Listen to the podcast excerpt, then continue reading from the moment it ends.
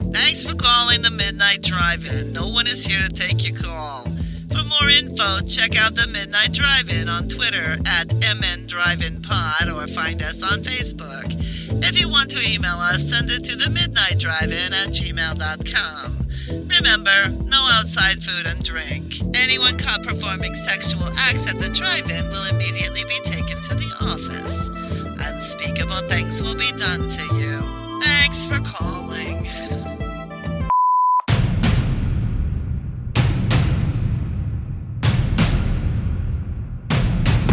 Drive away your worries and cares at this drive-in theater. That's why, to familiarize you with the movie rating symbols which will be used by this theater, we present the following guide for parents and young people. X, no one under 17 admitted. So what's going on? Oh, not much. You know, just uh, COVID and elections, and you know, America's kind of going in the shitter. I don't even know what you're talking about. How's life up in Canada, Doug? It's pretty good. You got all the COVIDs up there too? Yeah, we're having our second wave right now. So Yeah. Second wave. That's adorable. We're like on our fifth. that's actually that is absolutely not true. You guys have not gotten out of your first wave yet. That's true. if you look at it statistically. We're riding that son of a bitch as long as we can. Is it uh, screwing up a bunch of your businesses? Uh, is Tim Hortons still open, or is it gone? Oh, it's going strong. Don't worry, drive-throughs have not been shut down this entire time. So They haven't here either, but we don't have anything good to drive through, so it doesn't matter. No. There's still like a billion people at Chick fil A every day. Gross. Yeah. We just got a Chick fil A for the first time like last summer, maybe. And I don't know, I've eaten it I've eaten it one once and it's it's good and all, but I don't know. It's it's not worth the line to get, you know, a, a Bible filled chicken sandwich. So is it good enough to hate gay people though? I don't know if it's that good. I have no comments on Chick-fil-A. Uh, you don't have Chick Fil A, do you? Uh, there are some in Canada, but not anywhere near me. You don't really eat fast food, do you? Me, I try not to. Yeah. Not, not a big fan of it.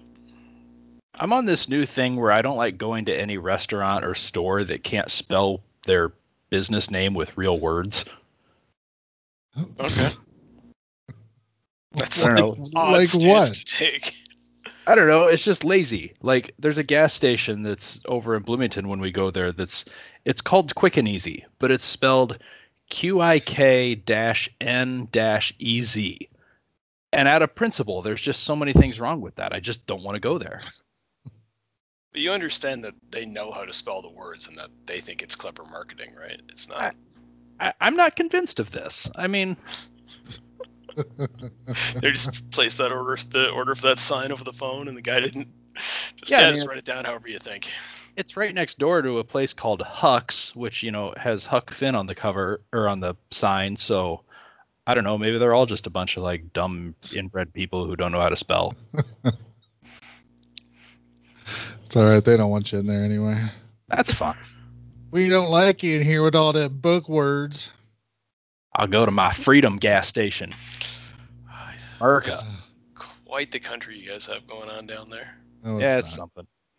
I, I can't go to work tomorrow because my kid had a tummy ache today, and he's not allowed back at school until he has no tummy aches for 24 straight hours. So. Is that how it's spelled on the CDC website? Is tummy ache? I believe so. Yeah. Till like they're like, Doug, you could probably come back to work, and he just punches him right in the stomach. Ugh, sorry, my kid's got stomach ache. I gotta stay home. Tummy ache.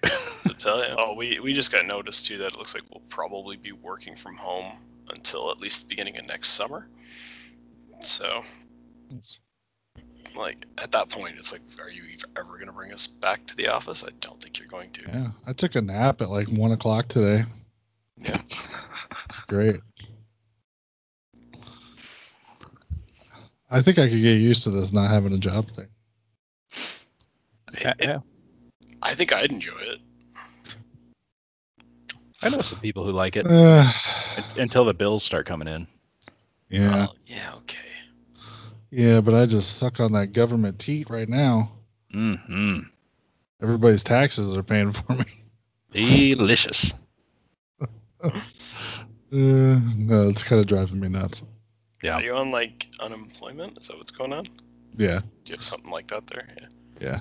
See, I don't. That, there's nothing wrong with that because it means you've been paying into that system like your whole life. Yeah. So that's what it's there for, right? It's basically an insurance policy. You don't feel guilty if your car gets hit and you call your insurance company. Yeah, I still feel guilty for some reason. I don't know why. This is the first time I've ever taken unemployment in my entire life, but Yeah. for some reason I'm just like, I don't know. People just send me money. I don't feel like I should be doing something for it. Uh, I don't know. I guess should we should we should we actually do something?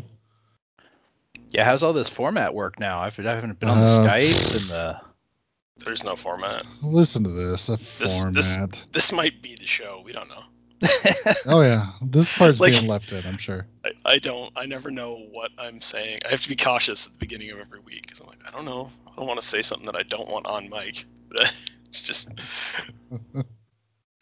You can invoke the uh the journalism rule where if you say something's off the record, I could uh I'll take it out You know, if, if I remember. uh, Brian, I edited this show for I don't know how many years, and we always say that we would do that, but uh, you know, I always knew that not only does that require a lot of work to go back and edit things out, but also Doug's never going to listen to the show, so it. that is that is not true. I listen every every week. because I he does. listen. Absolutely nobody likes my jokes as much as I do. So I listen every week and I love it every week. It's it's not healthy. It's it's really problematic, and I'm sure psychiatrists have a word for the fact that I enjoy listening to myself talk. But You got your earbuds in at work, and you're just like cracking up to yourself, and somebody's like, "What are you listening to?" It's like, "I'm hilarious." you have no idea how many times it's happened where I've laughed at something I said on a podcast, and then somebody's like, "What are you laughing at?" And I'm like, "I can't tell them. I can't. I can't. I just can't." Uh, does, Uh, well, does the show have any listeners now? Do you? Does anybody Uh, else think you're funny? no. No, we have no. We listeners. hemorrhaged listeners pretty quickly. The only one we had left was Eric, and he's gonna be super pissed that you're back, Scott, because he just called in a couple of weeks ago to rant about you. Yeah. Yeah. If you're listening to this, you're not listening to an old episode. That voice may sound familiar. Since- What's up, guys? Since Noah took the week off to go on a honeymoon, which has turned into a we're just gonna stay at home honeymoon. it's, he's, his honeymoon is quarantining from COVID. I think is technically what's happening. It's Yeah. It's a honey teen. yeah.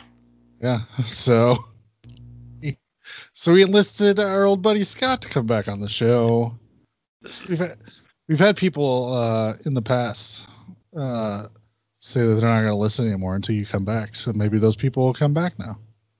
I, Huh. don't- I just like that we've gone full circle. Scott started a podcast and got all these old, washed-up podcasters to join him, and now years later, we're bringing old, washed-up Scott back for our show.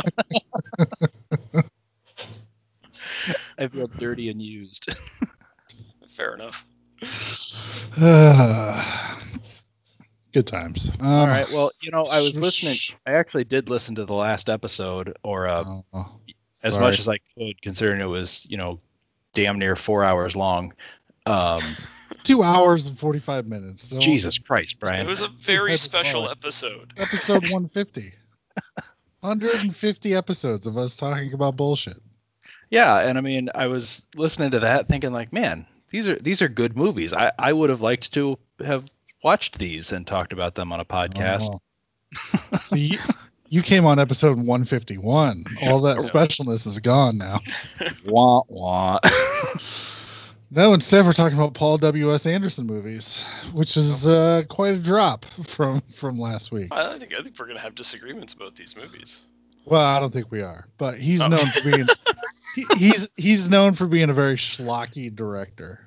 Oh yeah, definitely a lot of like I like the newer Resident Evil films and stuff. Like I don't even watch them because they're just not Yeah. for me anymore. No. And you can see, you can see like it's almost a George Lucas situation where you can see the problems arising in these films, but whether it's budget or just access to technology or whatever, he wasn't able to do all the stuff he wanted to do in these movies. So Yeah. they're a lot more restrained than the newer ones. Yeah. And then once he started making money at the box office, then he just go full crazy, and it's like I don't want to see that. Uh, well, let's jump into it. Uh, Doug, do you want to do you want to give us a rundown of Soldier? Since I know you're a big Kurt Russell fan. Everybody's a big Kurt Russell fan, don't That's like that's a true statement. um, let's see. Starting in 1996, the distant future of 1996, they start first order style. They're snatching up babies to just train them from birth to be the best soldiers they can be. No, no, uh, no, no, no. They're they're not training them to be soldiers. They're training them to watch dogs and pigs fight and to climb chains in front of Gary Busey. That's that's how you be a soldier. It's the future. You, you forgot it's the future. Right. Okay. so that's true. how you be a soldier in the future. Let's be honest. If you were there, you could climb a chain to get away from Gary Busey too. Anyways, so after uh, the second generation of soldiers basically comes along, after this first generation has been uh, doing very well in battle for many years, because they're second better at climbing chains. they are much they're well they're faster at it, and they it's this that's the very first example of Paul W S Anderson's filmmaking problems shining through because they do not look even remotely like human beings climbing when they do it. They just kind of fly up on a wire beside the chain and but you know, putting that aside, um, so basically, they throw Kurt Russell in the garbage, who is one of the first round soldiers, which is just problematic to say the least. But luckily, there's a whole society of people living amongst the garbage, and he befriends them all. And then, for reasons, friends with the garbage people.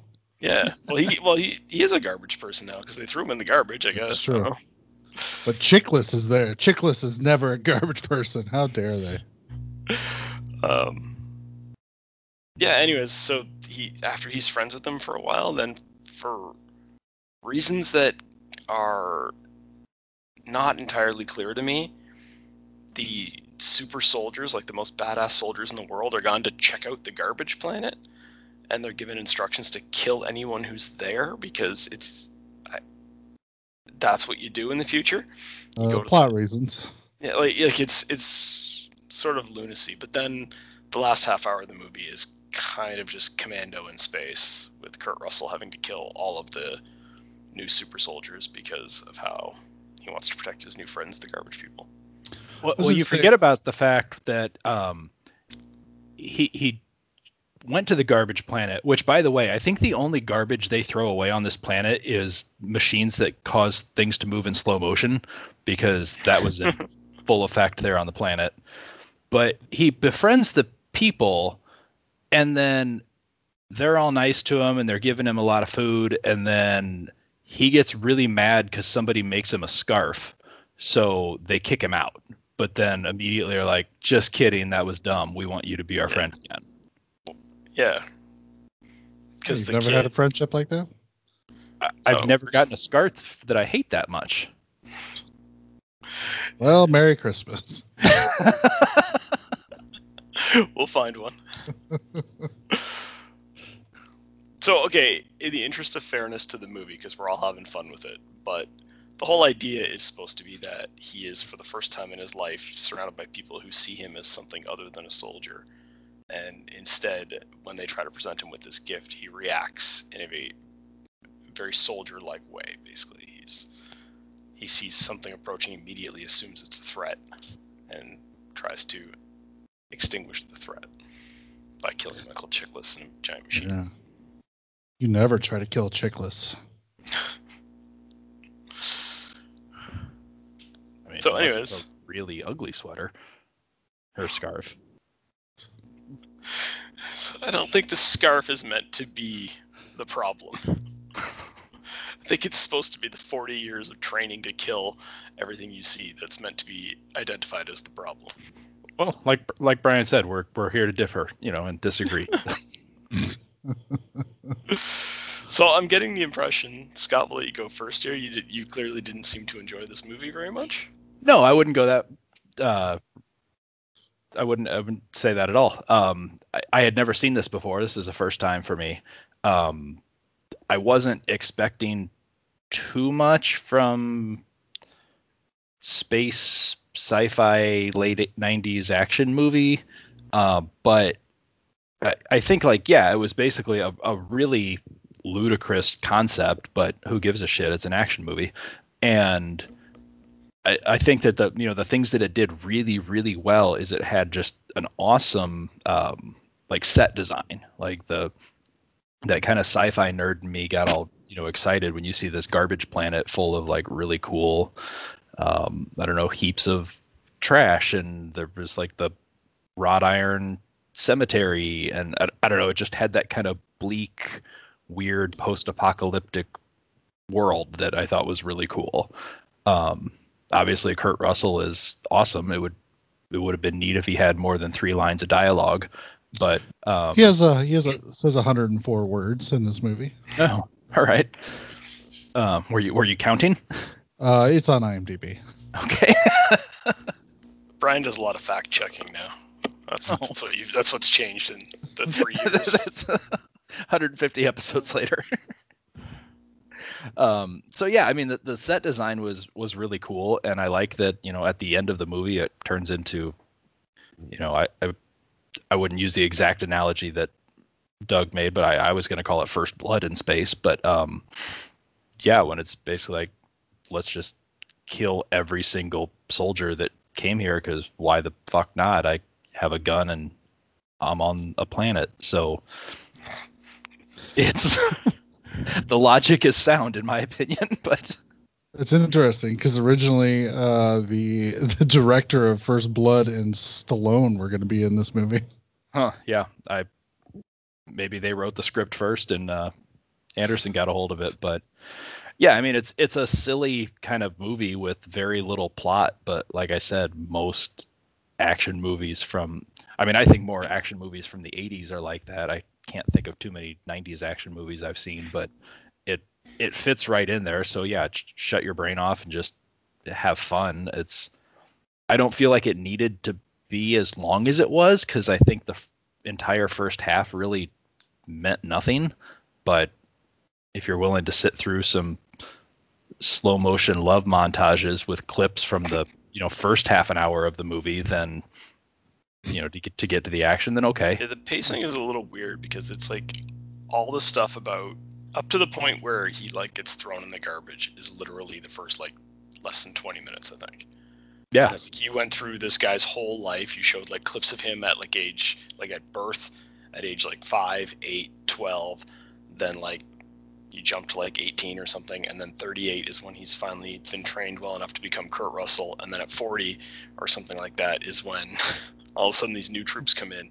And it's like you just you ran right through that real quick. And then i i guess because they're trying to set this up as kind of a, a more of a dramatic movie you get all that and then you get a good solid like 40 minutes of him living amongst the garbage people. And you're like it's kind of weird because you're like well if you're going to spend that much time there shouldn't we be getting to know more of the garbage people? And shouldn't we be given more of a backstory of how they all got there and stuff? But they're like yeah. "Nah, we just, Yeah, and I just think- gonna hang out there could have been three really fun good movies here uh, maybe not all fun uh, three good movies here if you would have focused on one of one of them in particular. Like i think his origin story or the whole you know coming of age you know becoming a soldier tie him to the wheel of pain kind of thing like would have been a cool film in and of itself. And then if you want the kind of more drama sappy li- watch him live among the the dirt people, then that's fine. Like that could be a movie too. I don't know if I would have signed up for that episode, but okay. And then yeah, the, the you know the action movie at the end. Like those are all three good stories, but they they didn't really you got too much of the second one, not enough of the first one, and the third one was fine, but it's like by that point I kind of knew that I wasn't really too invested. I enjoyed it nonetheless. Did the podcast die? There we go. Oh, okay. I had. I was Uh, wondering where everyone went. Like, So it, yeah. so we still have awkward silences after all this time. yeah.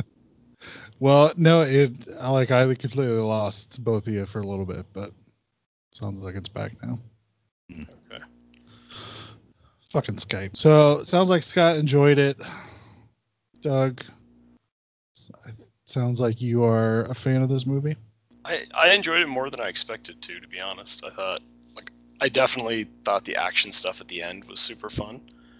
Um, I agree with Scott that I, I like the I like the garbage planet. It's a cool setting to have your movie on.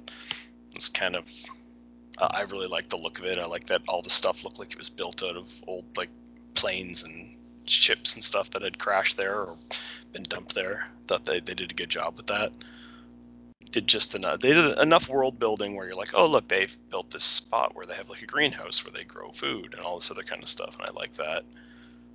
The silliness with having the snakes was maybe Oh yeah, the snakes.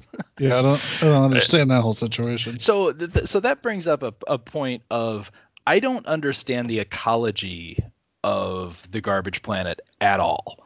Because you've got these bright green neon snakes which would only be camouflaged or hidden in like the Amazon rainforest but instead they're on a desert garbage planet which also desert garbage planet with like dry cracked soil uh, apparently has enough rain that it'll rain for 20 minutes at the end of the movie and flood out canals and require people to like swim.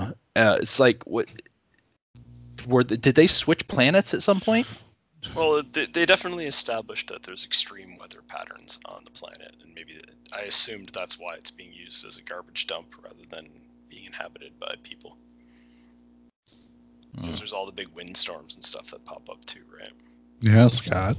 Yeah, I mean, I, I get Have you wind, ever been to another planet?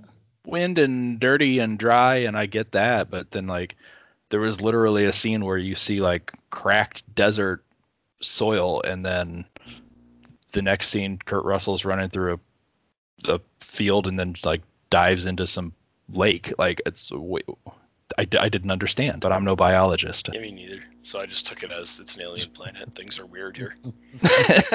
That's, I mean, that's, I think that's the Usually the level of thought that this movie invokes in me is just like, yeah, it's just on this planet there's green snakes and it rains once in a while, but not that often. Okay, that's how it is. the side effect of the slow motion machines. Yeah.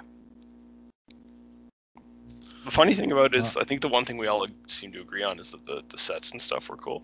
I don't think the director actually liked them because he was. He, there's I've read online that he like wasn't happy with where they had to shoot because of actual weather problems that prevented them from doing Yeah. their. Uh, Well, they had like Shoots. actual locations like scouted and stuff, and then uh, they pushed the movie by like 18 months because Kurt Russell wanted to get super buff.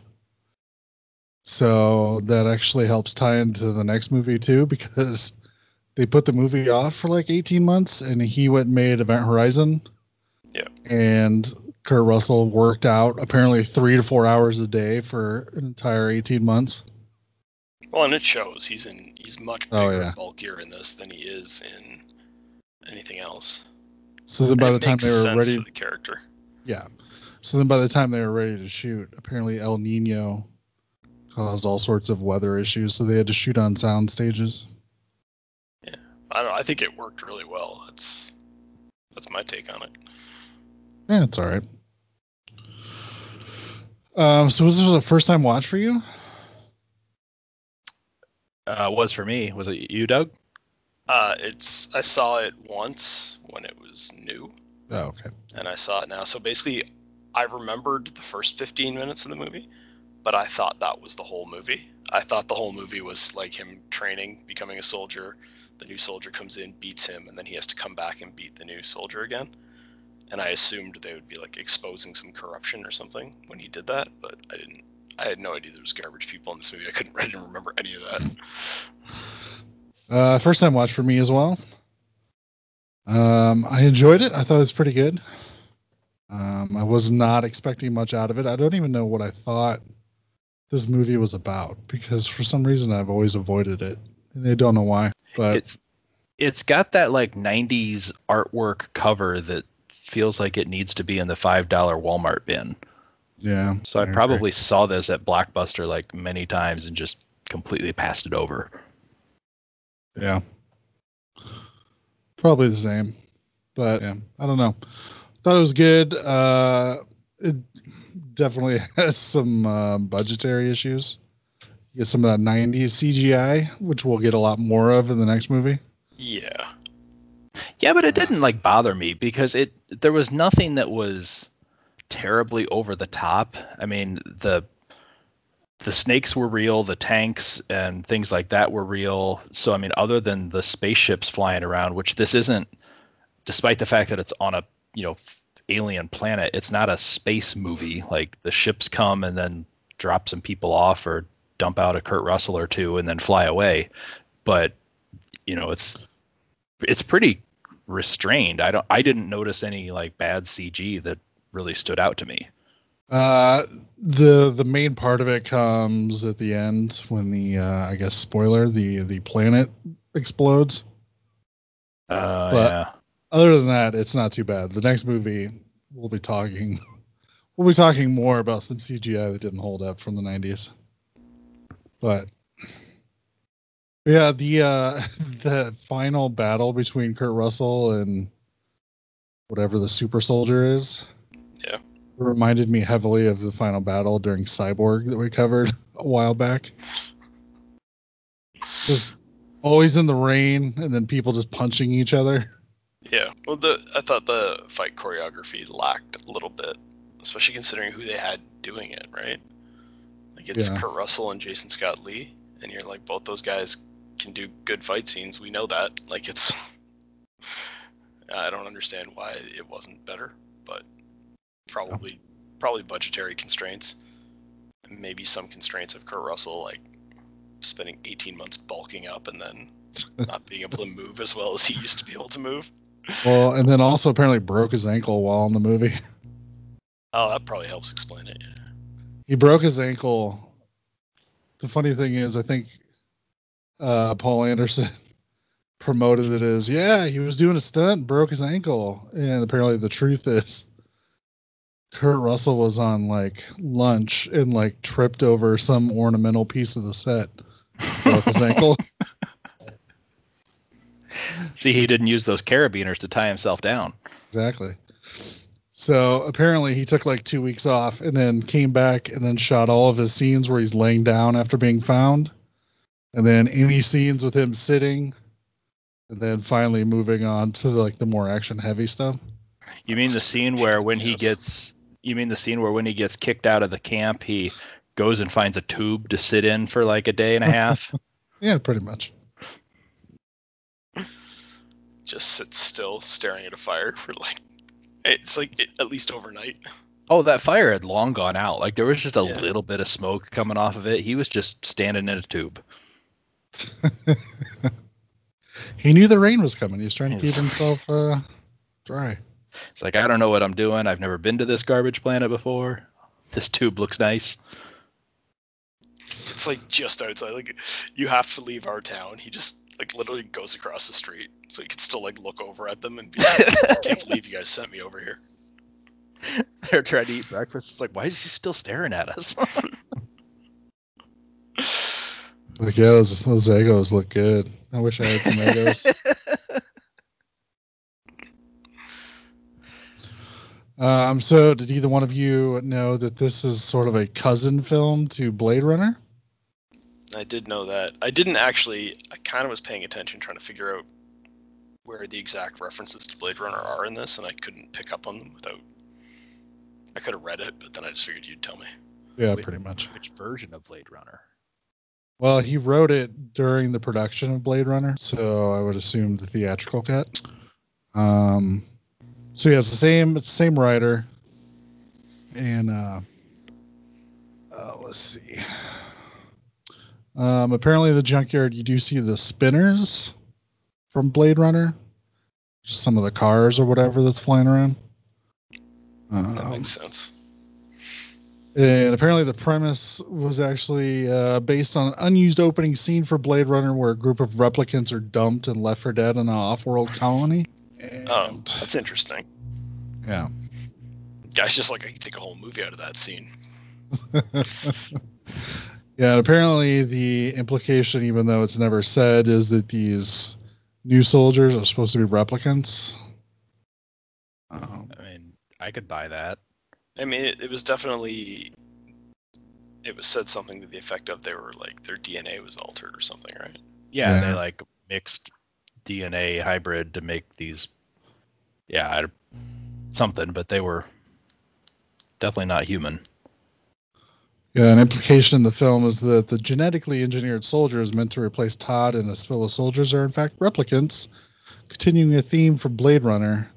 The 2017 short film 2036 Nexus Dawn, which I don't I have not watched that, set in between the original Blade Runner and its sequel, to Blade Runner 2049, implies that Nexus 9 replicants were developed in 2035, which is the same year that this takes place. There you go. I like that his name was Todd. That's such a not badass name. they tattoo it on his face, so you're I know. looking at it the whole time. It's like that that makes him more badass. It's like not only is your name Todd, but everybody's gonna know it. What'd you do this weekend? I got my ass kicked by Todd. We should discuss Kurt Russell's performance a bit, because, like, we know what we expect from Kurt Russell in a film. He's charismatic and he's boisterous and Mhm. funny. So let's strip all that out of there. Yeah, like yeah. to turn him into a, like an almost like a Terminator-like character. It, it's hard to do that. That's a very different role than what he normally plays, and I think he does a really good job. Yeah, no, he's amazing. He uh take him and basically strip him back strip him down to like no personality is probably like the hardest thing in the world. So I was I was really impressed by his performance, and it's it's a lot of the subtleties, just the way he looks at people and stuff. He does a good job with it. It's like oh, well, it's weird that he's not like Jack Burtoning at them, kind of thing. Yeah. Yeah, it would 'Cause be even- really hard. It it would be really hard for him to do, but I mean, being the director would be pretty easy. I mean, here's your nine lines, and also don't blink. If you could look at that guy and now look at him again, but this time a little bit of sadness on your face, and look at him. Never smile. Don't do that. No. We have sadness. We have some confusion once in a while. All right, here's the scarf. You're feeling rage. Teach this kid how to kill a snake with a boot, that'd be ideal. I love that plot point that he's like teaching a kid how to kill a snake with a boot, and then after he's been kicked out of the colony, they invite him back in because the kid successfully kills one of the snakes, and they're like, "Oh, he did serve a real purpose here." it's such action movie nonsense, but it's fine. Like it's shorthand for, you know, they made him leave because he was different, and then they realized he had value because he was teaching them things that they didn't know. Well, wasn't Which that is- supposed to be like because the kid got bit by one of those snakes when he was little? Yeah. And Yeah, so he doesn't doesn't talk. he doesn't talk anymore, so thus it's hard to communicate with him. Yeah. And he found a way to communicate with the kid, and they're like, "Oh shit, he can talk Kick to him him. We can't." We're bad parents. Why didn't we beat a snake to death with a boot? so that our kid would be able to communicate with us. It's like anti PETA. He's like being rewarded for teaching animal cruelty. Which apparently those are real poisonous snakes, by the way. Oh, Oh, good yeah. times. I don't know why they felt the need to use real poisonous snakes in the movie. 'Cause apparently, if you look, if you look real close, they stitch their mouth shut. You can see like stitches, What? So they wouldn't bite anybody. Well, why wouldn't you just get non-poisonous snakes? Right. How many people got? How many of the mouth sewers got bit? I don't know. Because even apparently, the scene where he like grabs the snake, like it's gonna bite the kid, and he grabs it. That's like that's like an overlaid shot because they wouldn't let Kurt Russell actually grab one, even though its mouth was so shut. Well, yeah, he's, fair enough. he's a pretty expensive guy to get poisoned. He's already got that ankle thing going against him. Yeah. we Yeah, lost apparent- another Kurt. Apparently, his paycheck was twenty million dollars for this movie, Really. and the movie made sixteen million at the box office. Whoops. I'm kind of. I guess it's the era it came out in. If this had come out in 1988 instead of 1998, I think it probably would have done really well. Yeah, probably. It's just Yeah, I see a budget of 60 million, so he got a third of that. Yep. Well, live and learn. Did anybody else see the uh, Kurt Russell references and a bunch of stuff? Like when they pull up his military record. no. No, I missed Uh, that. It's apparently Todd's service record displayed on a computer screen includes the following: the bat, the battles of Tannhauser Gate and Shoulder of Orion, which is apparently a reference to Blade Runner. Uh, he's the recipient of the Pliskin Patch, which is a reference to Escape from New. York, obviously. Uh, recipient of the O'Neill Ring Award, which is a Stargate reference. Uh, receipt of the Cash Medal of Honor, which is a re- reference to Tango and Cash. Hmm. uh, recipient of the MacReady Cross, which obviously is a reference to the thing. Uh, recipient of the Captain Ron Trophy. What? How did I miss that one? All the other ones, I'm like, yeah, I, I wouldn't pick up on that. I just wasn't paying enough attention. to the Captain Ron details. Trophy. Uh, recipient of the McCaffrey Fire Award, which is a reference to Backdraft. Uh, Brian, send send back the scarf you got me for Christmas. Get me the Captain Ron Trophy instead. yeah, right. Uh, recipient of the Dexter Riley Award, which apparently references the Disney movies he made when he was younger. Uh, computer wore tennis shoes and all that stuff. All right. So yeah, they were having fun with with a lot of Kurt Russell movies. hmm. That is fun. I wish I'd been paying enough attention to read all that. I, I read the first couple and they didn't make sense to me, so I just assumed the rest would just be names of wars that haven't happened yet. Right. Uh, and then amongst the garbage on the planet, the ships that you see are the USS Franklin Delano Roosevelt, which was the big battleship that we see. Uh, the F 117X Remora from Executive Decision must be Jesus. either the either the uh, the fuck was that the stealth bomber or whatever. Yeah, it's got to be what it would be. So I think Uh, what happened in this movie is you've got a sixty million dollar budget. They spent twenty million paying Kurt Russell. They pe- spent twenty million convincing people to do a whole lot of research on all of Kurt Russell's previous movies, and then spent the last twenty million getting people to sew Snake's mouth shut. Yeah, seems about right. Set aside 15 bucks an hour for Chiklis to show up because the guy's not working for free. Fifteen dollars an hour for Chiklis. Come on. I don't know what Chiklis makes per hour. He was the commish by this point. Uh, apparently, there's also a spinner from Blade Runner and a piece from the Lewis and Clark from Event Horizon in, in all amongst all the junk. Huh. So, Oh, that's neat. I like it when they do stuff like that. I wish it, if I was more of a fanboy of this film, I'd probably watch and look for all those things. Well, and it's it's it makes it seem like the kind of movie that, and I kind of thought this after I watched it the first time was like, this would be a fun rewatch. Like now that I know what it is, and I know this makes it sound really bad, but like my expectations are a little bit lower. I think I could go in and have a lot of fun with it. And yeah, on a second watch, if you look for those kinds of things or might have noticed them on your own, um, I, I think that that makes for a good like let it simmer for a couple of years and then go back to it and you'll have a good time with it would be my guess yeah. That seems right to me. Yeah. Um, also, I don't know if anybody noticed, but um, when they show Todd at age 11, is that when he's son- doing the puzzles um, I think it's when they're marching and that one kid's too slow, so they just shoot him. They Oh, just yeah. murder him. because I remember seeing one one of the kids, and I'm like, that really looks like Kurt Russell. Uh, his son Wyatt, who is now kind of a famous actor in his own right, was playing him. Yeah, I was hoping that scene was going to be longer because that just made me think of The Long Walk by uh, Stephen King. Yeah, I thought I had flashbacks to that as well, and I really wanted to watch the kid get shot better. Cheaped out by kind of putting him behind a tank or whatever the hell it was. Oh. Put him behind the tank, run him over with the tank. You're gonna kill him, kill him good. I'm glad to see being a father hasn't changed you, Doug. no, he just can't say it out loud in front of the kid. That's all.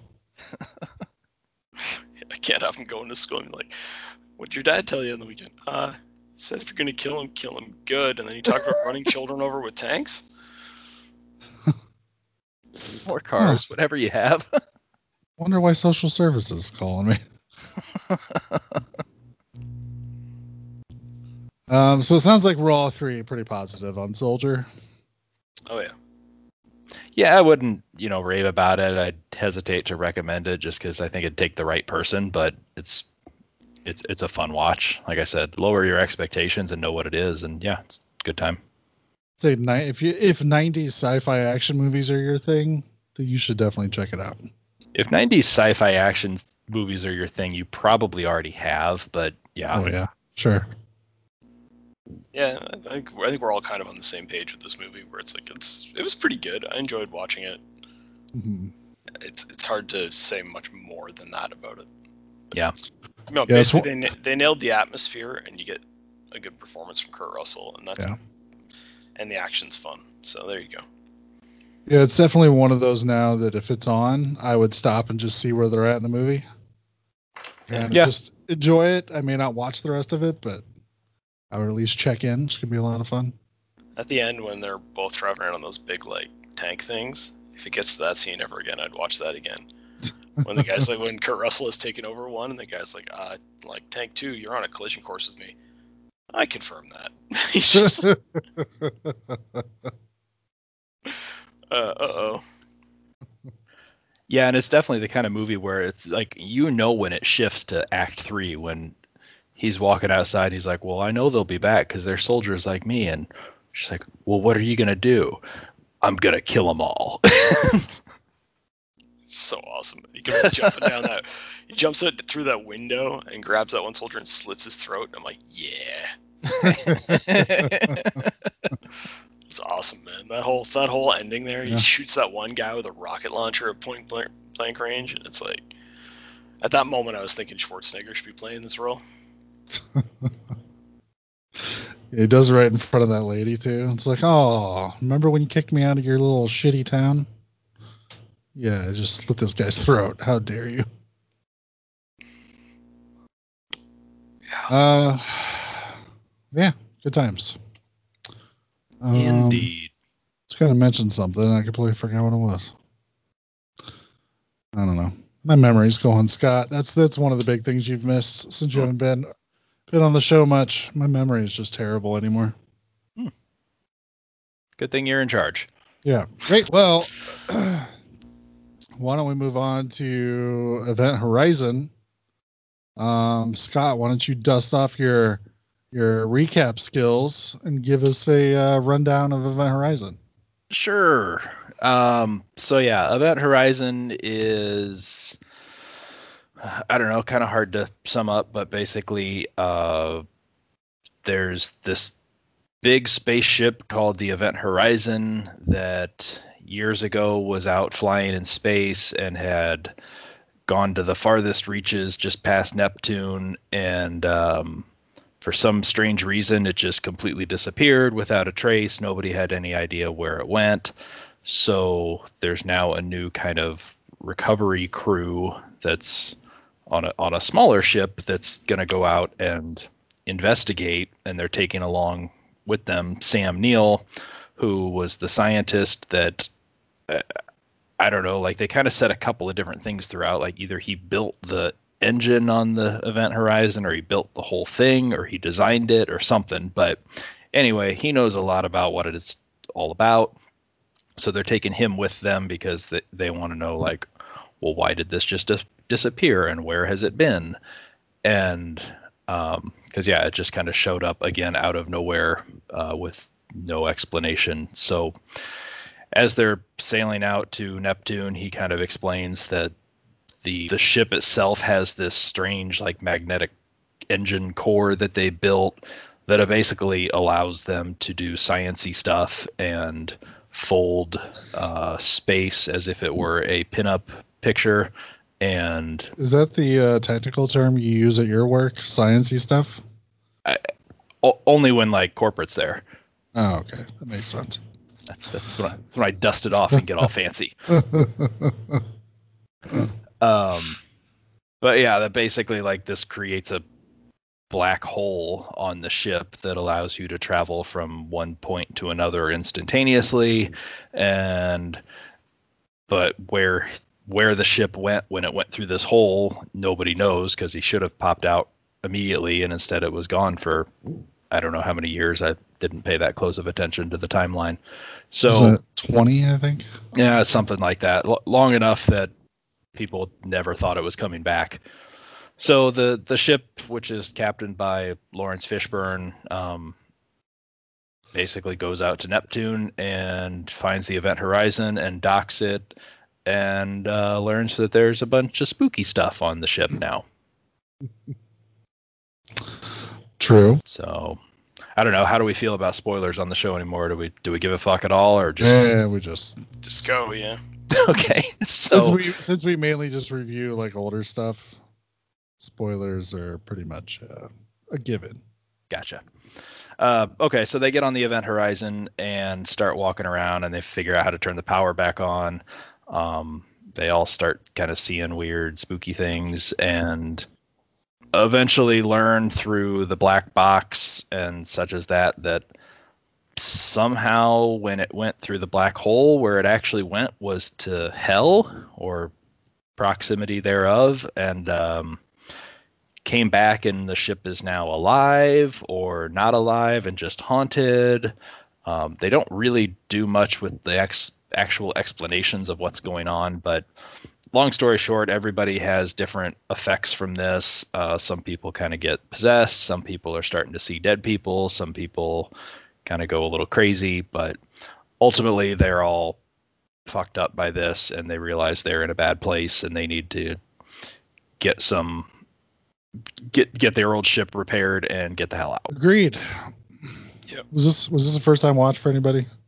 No, and- not, but In fact, this was I was thinking back to it. This was the first air quotes horror movie I ever saw in a theater. Ooh, okay.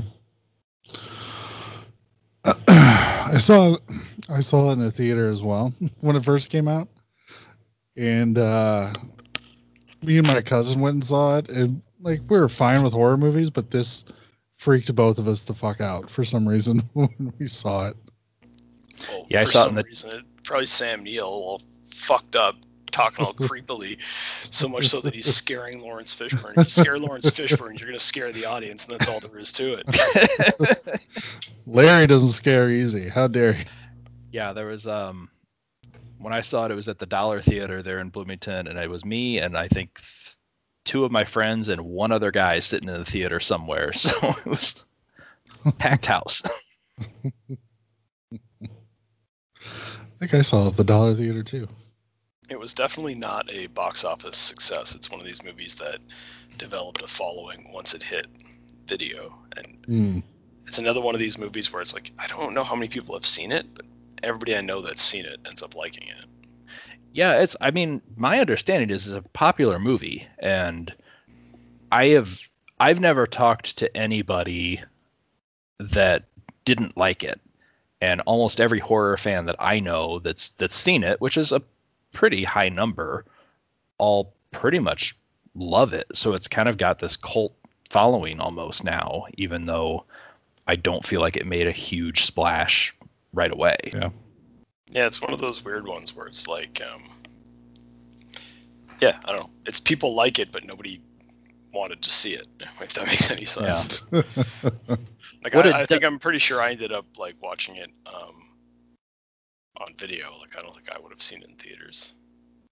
Yeah, what it does for me is it it's a weird movie where in the back of my head I know that I really like this movie, but every time I sit down and watch it, I'm like, I feel like I was supposed to like that more than I just did.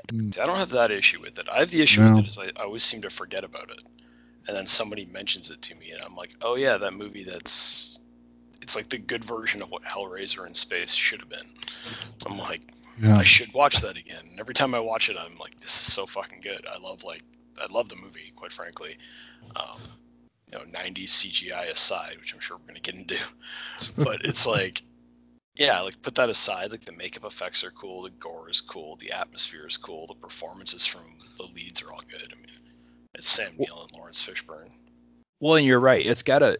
I'm, I'm glad you mentioned Hellraiser because it's got a very Hellraiser-y feel, in the sense, and I almost used that in my synopsis because, like, in both cases, they're talking about this spooky, chaotic place that's kind of alluded to as hell, but they don't. It's not actually hell, and it's like in both cases, it's like I don't know what what is it actually, but I mean, kind the, kind the implication in Event Horizon is that the ship passed through a, a dimension that is just engulfed in perpetual chaos. But that's not that's that's what they say. That doesn't really explain it in the traditional use of the word explain. Like it doesn't, you know. Yeah, he But- said Sure. Sam Neill says pure chaos, pure evil at one point, and then they they definitely use the word hell a couple of times, just like Yeah. in Hellraiser. But I don't feel like either one of them is truly the biblical hell that you would think of, you know, from hmm. I don't know hell things. But I think part Yeah. of it, like in this movie, I think a lot of the it, some of the fun is like we don't know what the fuck this is, and that's Right, right. Yeah. that's what's exciting about it. And I, I'm like, I much don't- better off. Yeah, you don't you don't need a detailed explanation. You just need to know that it's like the ship is now like alive and possessed by some evil. Is basically enough, right? Well, and it's it's got a similar Paul Anderson thing. Maybe this is his trope, but like it, a similar thing to Soldier, where in both of these movies you have a really really cool set piece. Yeah. And you have a really cool idea. Like I think in both cases, Soldier and Event Horizon, if you you know wrote the script down and said, "Hey, what do you think of this?" It'd be like, "Fuck yeah, this sounds awesome." But somehow he doesn't pull it together quite right, and maybe it's intentional, maybe it's not. But in both cases, I just feel like, yeah, there's a lot going on that it doesn't really fully tie together in the way it maybe should. Um, but it's neat to look at. Yeah, I can see that argument. The difference with Event Horizon, I think, is just that the atmosphere is so solid and it is genuinely creepy and off-putting. That I think it's like I don't I'm not bothered by the fact that all the plot points don't tie together perfectly and don't pull me in as much. I'm just like you're almost. It's, it's weird because like as like somebody who's been watching horror movies my entire life, I don't really get scared when I'm watching a movie, but like I know non-horror fans would freak out if they watched this. Well, yeah, and it does it does a good job of not only not only having a creepy atmosphere once you're on the event horizon because you don't know where the ship has been, you don't know what happened to it, and since everybody's kind of experiencing it, you know, the haunting part of it differently, that adds an element of fear, but also it it captures that isolation so well because they're literally, you know, way the fuck out by Neptune. And it took them you know i don't even remember how long they said to actually get out there because but they had to go into like hibernation to to do it. But the ship that they used to get out here is now you know damaged and has a ruptured hull and is to possibly blow up and you know the not enough co2 and or oxygen and all this stuff. So it's like they're not only fighting against evil ghost ship but it's like if we don't figure out how, how to just repair the old ship we're never going to get home. Like that's a terrifying movie in and of itself. Yeah, they really use the the concept of being lost in space uh, very well. Where you're right, like the isolation is isolation is always inherently scary. That's what makes monsters scary. It's not that they exist; it's that you can't get away from them because you're stuck there, right? And uh, I think that's these they do a good job of establishing like, look, these guys are fucked. There's nobody coming, right? Like there's no nobody else is going to be by. There's nobody knows where they are or what's happening to them. There's no way for them to get out of here unless they can fix the ship and get mobile again before the evil gets them. Uh, I think they do a really good job of that. So Hmm. Agreed. because I mean, like if they weren't in the middle of nowhere, this would just be the Amityville horror, right? They could just leave and not come back, and that would solve the problem. And that's always problematic. Yeah, but then everybody would call them charlatans. Yeah. Well, plus the evil would escape into a lamp. We we did a whole thing about this. Oh, that conversation's coming at the second half. Don't worry, Doug. uh, yeah, I very much see this as like a haunted house movie, but Yeah. set on a spaceship. Yeah, it, it but when you say haunted house movie, the the idea of one that is like, you know, more Hellraisery than you know, a Disney haunted house movie or most of the other haunted house Oh, movies yeah, that are not, For know, sure. it's it's very dark and I think that that really works for me. Again, I like that visual of Sam Neill all fucked up and like you know, preaching his whatever the fuck he's saying at people and you're just like, "Oh my god, like stop. Like that's creepy. Stop it." they do a really good job of that. So Yeah, he's got like the scars all over him, and his eyes are Yeah. gouged out. Like, yeah, he's it's a good look, and that's the one that sticks with me. Like when I think about this movie, it usually Yeah. goes straight to fucked up Sam Neill. I think fucked up Sam Neill is gonna be my band's name. Which is much different than uh, surprised Sam Neill because he also has a scene in this movie which I really wanted to, you know, take a screenshot and superimpose it next to the scene from Jurassic Park because him getting out of the Jeep looking at the Brontosaurus for the first time is the exact same scene as when he sees the event horizon for the same time or for the first time. I think he even says something like, "Yeah, it's huge" or something. that's funny. we should talk about the one major flaw in this movie, though, which is that- CGI. no, yeah, CGI was fine. I'll, I'll, I'll forgive the Something else. CGI because I know that this movie was made in 1997, right? And it is what it is. You know, Jurassic Park was made in 1993. Just I- saying. Continue. look, okay, you, you got me. Steven Spielberg's a better filmmaker than Paul W. S. Anderson. You When was that? it. Way when to, was way that to show Shocking corner. statement. Anyways, Yeah, what were you saying? the flaw in the movie is got to be the the comic relief guy, Which and one? he, The black guy? yes, Oh, The mechanic that's like fixing the.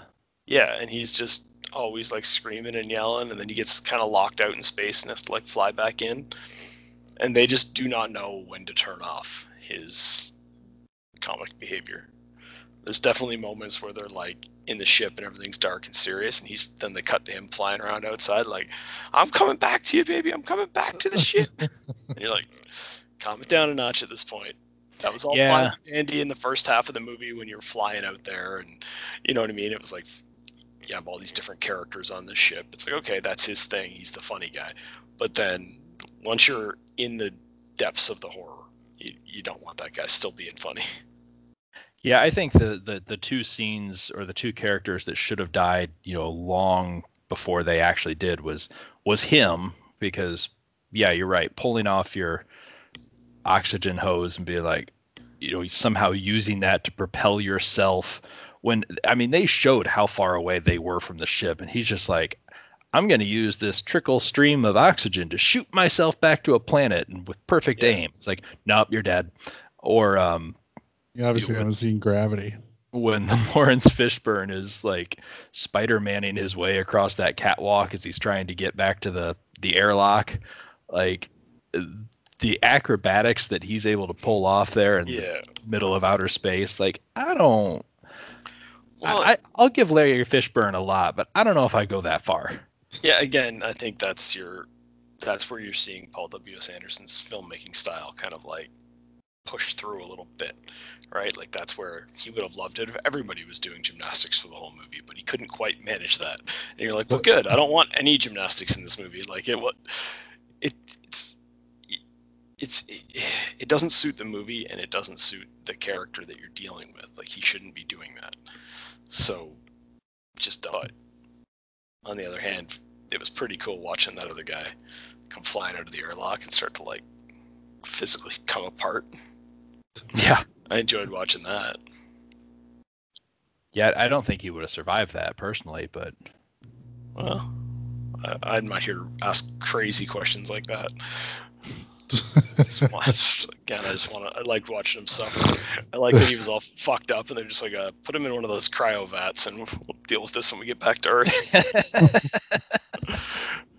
You're uh, you're questioning you're you're questioning the uh, the logistics of decompression in space in a movie that's basically Hellraiser in space. Come on, Scott.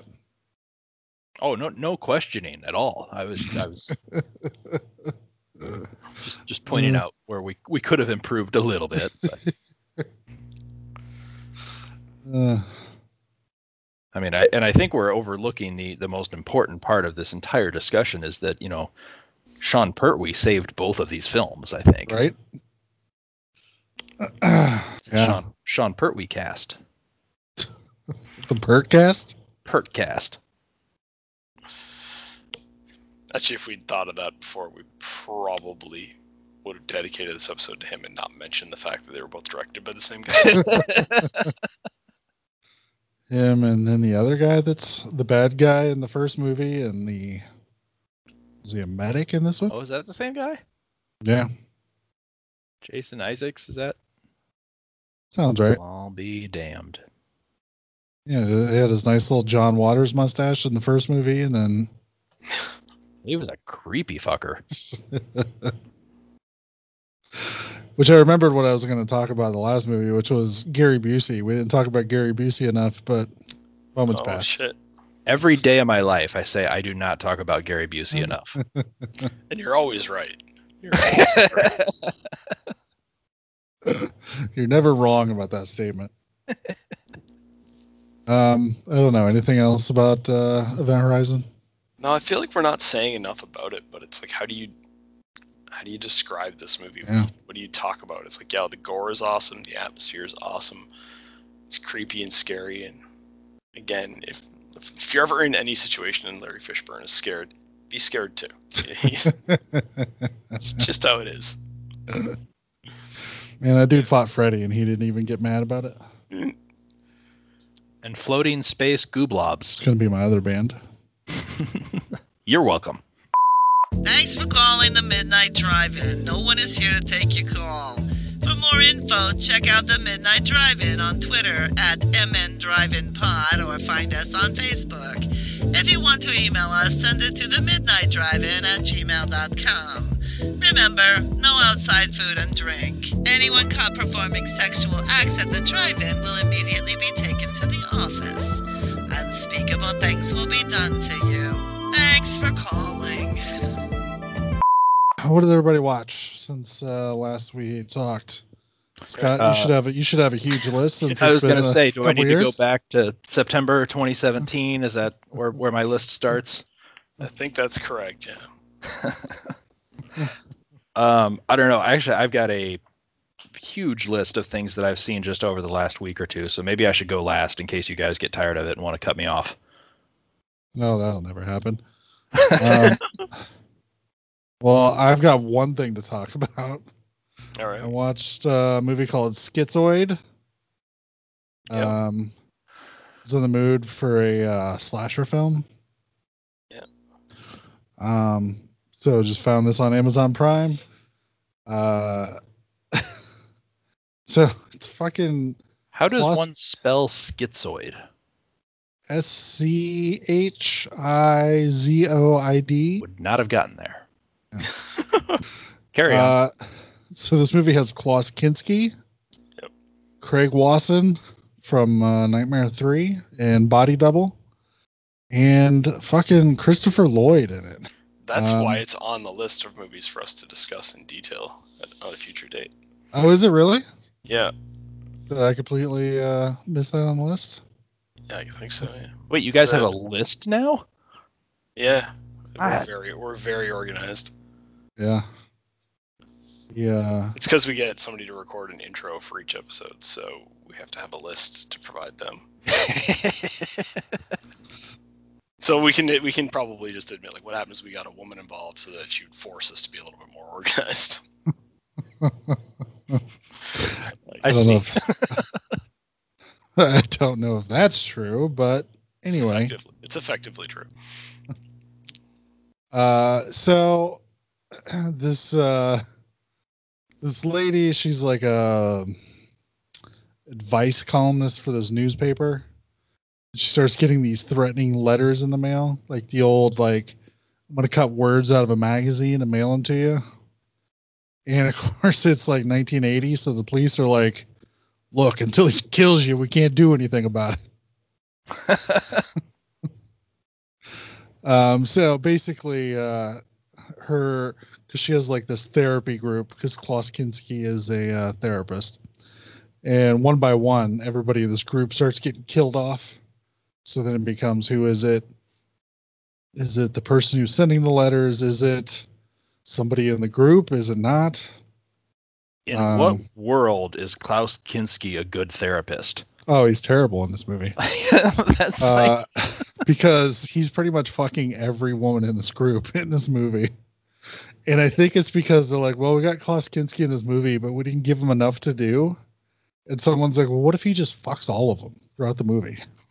And they're like, oh, yeah, that'd be a good way to keep him in the movie. Because, like, one of them turns out to be a uh, stripper, and he just randomly shows up backstage at her club, and then they have sex in the dressing room. And I'm like, what did this accomplish for anything? that's therapy. but but the creepiest moment comes at the beginning when he's at home and like you know because he does like group therapy these people are starting to arrive and he's standing looking out a window and then he turns and looks over his shoulder and there's a woman standing in the bathroom just wearing her underwear and then she slowly starts to undress and he's kind of looking at her all weird and then as she steps away from the door to go get in the shower, he walks up to the door and uh, you can see her from behind starting to get in the shower. And he's like, darling. And she's like, yes, father. And it's like, oh, what the fuck just happened? Uh, and she's played by the girl from the uh, first uh, Angel movie that we talked about, Doug. Oh yeah. But she's Angel? Yeah. Okay. So, yeah, uh, I enjoyed it. It's just a fun 1980 slasher that really makes no sense. Sort of follows along with the very giallo esque slasher movies I've been watching lately, but it's pretty good. So, whenever we get to it on the show, Well, we'll try to put it off for a while so you don't have to rewatch it right away. maybe we could just do it next week, and then uh, I don't have to watch one of the movies. Oh. Isn't Is Scott in charge of picking the movies for next week? Oh, well, that's weird. yeah, I'm confused. Technically, Noah was, but he never got back to me. So now, as I'm discussing this, I figure I'm gonna have to pick the movies for next week. Yeah. So, uh, but that's all I watched. Like, I guess we finished watching Schitt's Creek, and it was hilarious. Yeah. And I would recommend it. That's one of those shows that my wife was into and was maybe three seasons in before I finally like sitting on the couch playing Game Boy and like every now and then looking up to see what's on the screen and finally after three seasons I'm like okay this looks funny and we started over from the beginning and yeah that's good stuff. Uh, the funny thing is, that's how everybody came to it. Yeah. we watched like the little Netflix like uh chronicling them shooting the last season sort of documentary. Mm. And uh that's what they talked about that it was sort of like the show was like a secret. Like people people watched it but nobody really talked about it and then like season 4 or 5 they started to get a bunch of write-ups. And then they're like, "Oh, by the way, season 6 is going to be our last one." And everybody's like, "But you're more popular now than you've ever been." Like, why are you stopping it now? So, uh, I don't know. What'd you watch, Doug? Uh, couple things. Nothing too exciting. I watched um, Sleepaway Camp 3. Oh yeah, Teenage Wasteland, I believe, is the subtitle. yeah. um, I just watched the special features on the new Scream Factory Blu-ray I just got of that movie, or of the of first one. the first one. Yeah, okay. the first one's a real movie. oh, Yeah, I don't have a lot to say about Sleepaway Camp Three. It's uh, the the whole idea is that there's like a camp and like half the half the kids are like I don't know poor kids I guess whatever the disenfranchised youth whatever you want to call them. And the other Garbage half- people from No, no, Soldier. not, not quite. Um, and then basically the other half are like rich kids, and they're supposed to like get together and go to camp together. But then somebody's killing them all. But it's just, it's not very interesting. Some of the kills are okay, but certainly nothing that happens in between the kills is interesting or worth watching. So, I think it's trying to be funny most of the time. But emphasis on the term, I think it's trying to be funny not 100% sure, and you're supposed to be 100% sure, in my opinion. So, it's one of those where they put in just enough jokes so that if people find it, you know, a hilarious movie, they're like, "Yeah, that was intentional," but yeah. not so much that it's blatant. Well, Uh, I no, think I think it's more they're just trying to be funny all the time, and most of the time it's not funny. I think it follows the the format of part two because I think they were shot So- back to back. Yeah, but I didn't watch part two because I don't, I don't really have a good reason for that. But I just went straight to three. Was this a Tubi recommendation? yes, Okay, Tubi does this to me a lot. That's what's we know. changed in my life, Scott. Is that I now watch movies exclusively on what Tubi tells me to watch. And then I- Recommended for you. Well, I guess so. Thanks, Tubi. you know best. I, I log in and there's the fucking all the all the streaming services I'm paying for, and then there's Tubi. And then I log into that.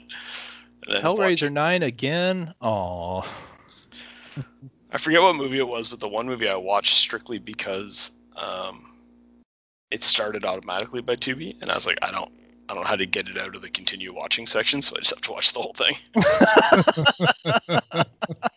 I think that was actually was that Angel, Brian? Do you mm, recall? I think it might have been. That was so that- that movie keeps coming up. But anyways, yeah, there's not a lot to say about Sleepaway Camp Three. If you, I mean, as far as having a background thing where every now and again you can look up and there'll be boobs, or every now and again you can look up and there'll be a kill going on, sure, why not? But it's not a good movie by any stretch of the imagination. Ouch. yeah, I never played it. Made it past the first one in that franchise. That's and that's the right thing to do. It's it's it's the way to go because it's the only real good movie, and it's it's kind of classic straight to video sequels after that. I think. Oh. Well, the only one after that is Return to Sleepaway Camp, which is a direct sequel to the first one. Yeah. Anyways, the other the other thing that Tubi told me I should watch that I just went with is is called a Kiss of the Tarantula, and it's basically this girl who's friends with spiders. Gross. Whenever someone's mean to her, she uses the spiders to kill them. Gross. As you do. Yeah, like that just happens several times. And the movie's over. That's Hmm. kind of it. Like there's, oh, there's a creepy uncle that's trying to bang her. Um, but yeah, that's all that just keeps happening. Is like, first she kills her mom, and then there's like a time lapse, and now she's older and she has more spiders. well, yeah, you gotta collect collector to go. There's bullies, and so she kills them. And nobody knows how these people are getting killed because the local town, I guess, doesn't do blood tests when someone dies and figure out No, that they it's got poisoned. because it's because they don't have William Shatner, the vet, to investigate the spider attacks in the town. That's correct. That's That's a callback for the old listeners. if they could get William Shatner and uh, John Goodman together, they could really solve this problem quickly. But they don't, they don't even try. So, anyways, I don't know. It's it's one of these movies. It's like from '76, so it's like uh, kind of like a slasher before there were slashers, and they didn't know how to do it yet. So they like just literally have just kill a couple minutes and nothing, kill a few minutes of nothing, kill. And it's like all right, I can, I can enjoy that. But there's, there's a reason why slashers didn't really take off until the 80s, and it's because they hadn't figured out the formula yet of like making them fun to watch in between the kills. So Sounds like Willard, but with spiders instead of rats. yeah, I haven't seen Willard in so long, so I can't comment. But it sounds know right. that I've ever seen Willard. I haven't, but I know what it's about at least. Honestly, maybe thought- I've only I've only seen the remake of Willard. I haven't seen the original. I don't think. Yeah. I thought I had seen it and I thought I knew what it was about, but then when you talk about rats, I think I'm thinking of something completely different. Yeah. What else did you watch, Doug? Uh, yeah. The only other thing, remember last week I said I was going to take a break from Buffy to watch Truth Seekers. Yeah. So I'm about 18 episodes into season four of Buffy. Um, I've not seen any of Truth Seekers. Sure. I, I don't. For some reason, I always think I don't like season four of Buffy, and then I start watching it, and I'm like, wait a minute, I really do like this. Like, Yeah. I Season four, I think, has like the best one-off episodes, but the Nice. overarching story maybe isn't as strong as the previous seasons. Well, it definitely is one of those ones where like the overarching story with the initiative and stuff, and it's like you're a TV show. Yeah. You don't have the budget to do military stuff. Like you can't. You, I don't know what the budget of the show was. I never looked into it, but you don't have the money to do good monsters fighting good soldiers, and so the results are that these soldiers are not particularly convincing as soldiers. Uh, but it is fun that there's like, you know, more stuff going on, and there's like the fun episodes, like like obviously, uh, Hush, which is the one where nobody talks, is great, and uh, I just watched the one the other day.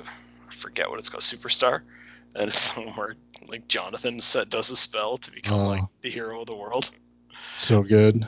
and they like they embrace it so much that like if you watch it, they actually re-edit the Hmm. opening credits. Which apparently they had to fight with with the network to do. Yeah, because networks don't like them doing that.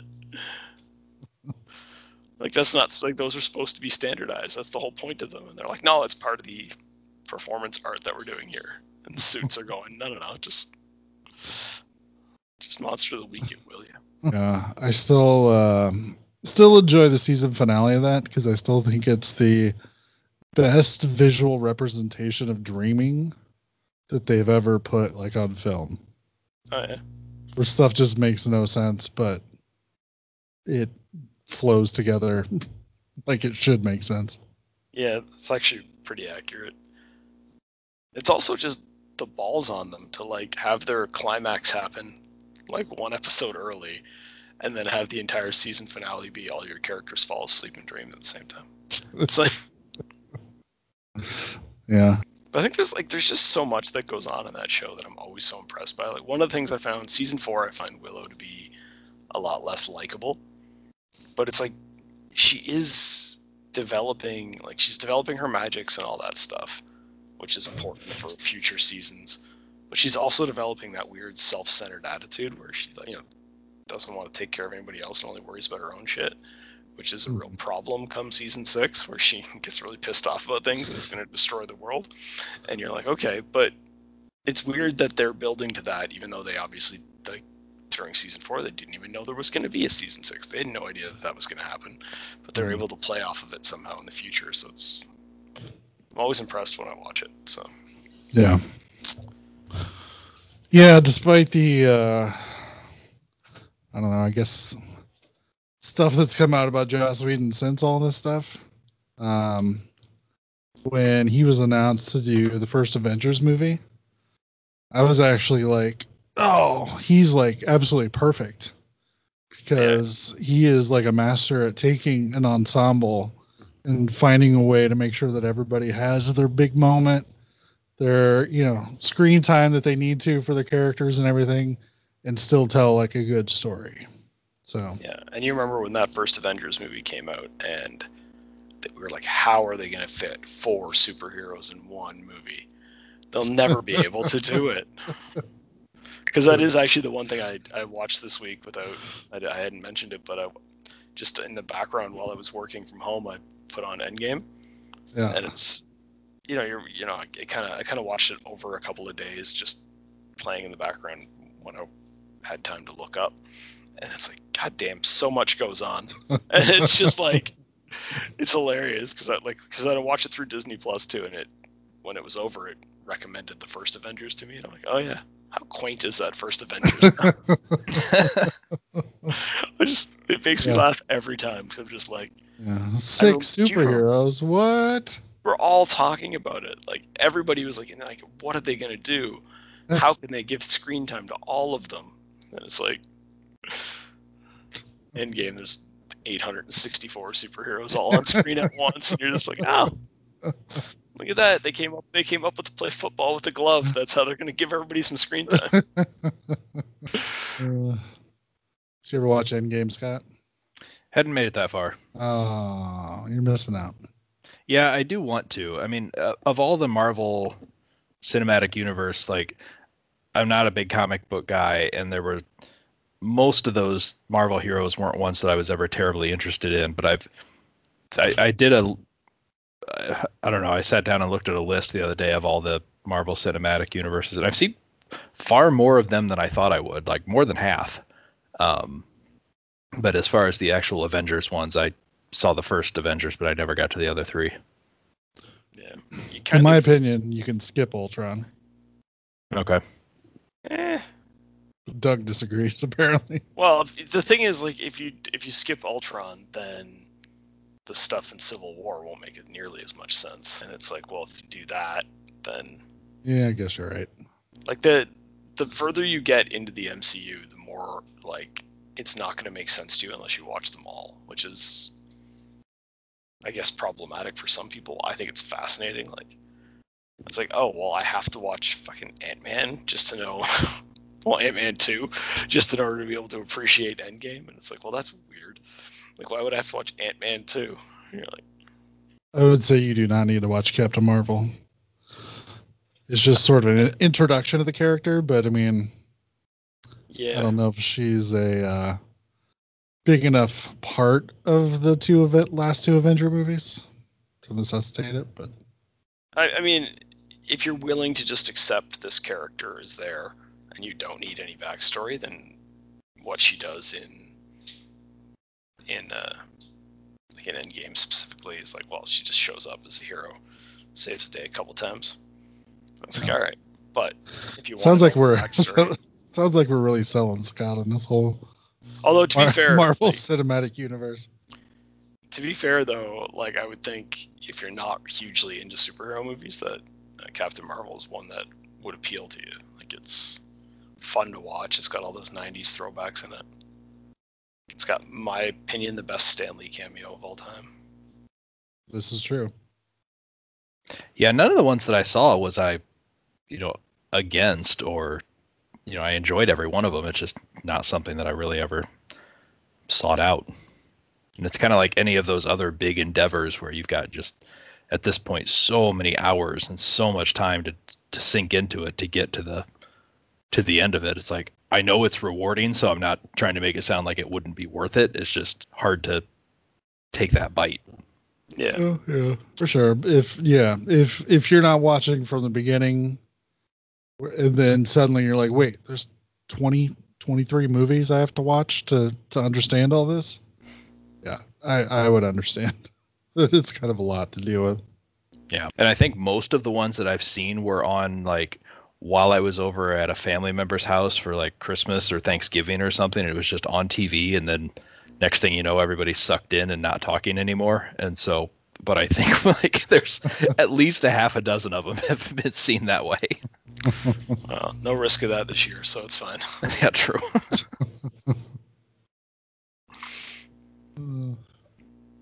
Anything else, Doug? Uh, no, I'd be it. All right, Scott, what do you got?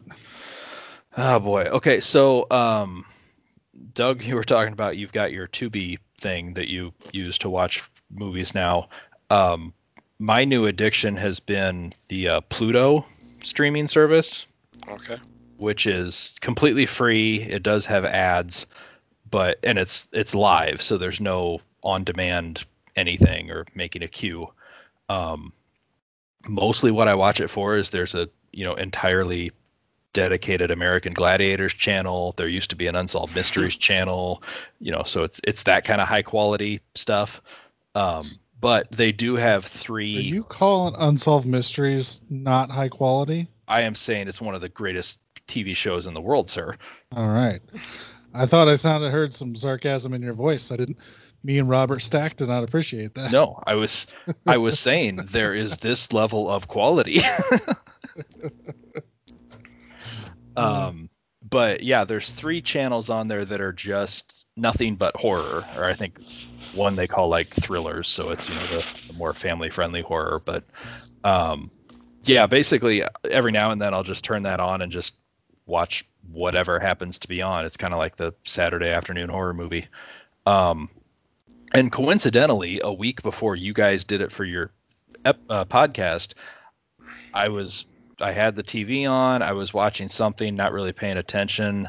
Then I heard somebody say something about a haunted street lamp, and looked up, and I'm like, "Wait, what?" And next thing I know, I'm watching a movie, and I saw a scene about a electrical cord, like try to strangle somebody, and yeah. So I've I've also seen um, Amityville: The Evil Escapes. Um, and my Sorry. big question, knowing that you guys have seen it too, is who's worse? You guys for choosing to watch it or me for not changing the channel? or me, who owns the box set of the last four Amityville movies, and this is the first one in it. Yeah. I'm reasonably confident we got our answer right at the end there. Yeah, I still got three others waiting for me to watch.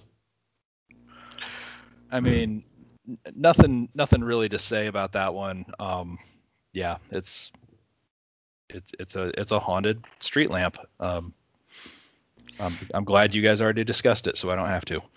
I honestly, I remember just super enjoying it because we had already watched all those other Amityville horror movies that are. yeah, I was talking to my wife, and she said, um, or she, she heard me say that, like, yeah, they they did this uh, movie for the end of Haunted House Month. She's like, oh, you would have enjoyed that. I'm like, yeah, you'd think that. yeah, you would think so. With quality like Amityville movies and house movies. Yeah. Still can't get over all the incest in Amityville too. Like, why? Why so much?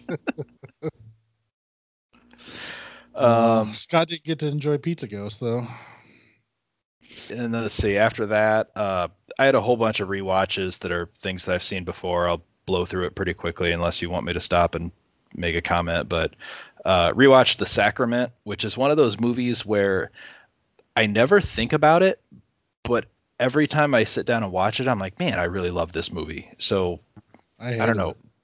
You hated it? Yeah. Huh. Doug, did we do that on the show years ago? Which one was Sacrament? the kind of found footage documentary mockumentary about the basically the Jonestown cult. Oh, we might have done it on the show. I feel like we at least talked about it or something, but Yeah, Yeah, I don't know. I, It's- do remember enjoying it. I only saw it once, probably back when we discussed it. So yeah. Um, Sometimes I Every- get annoyed with Ti West. This- Sometimes I feel like he thinks his movies are a little better than they are.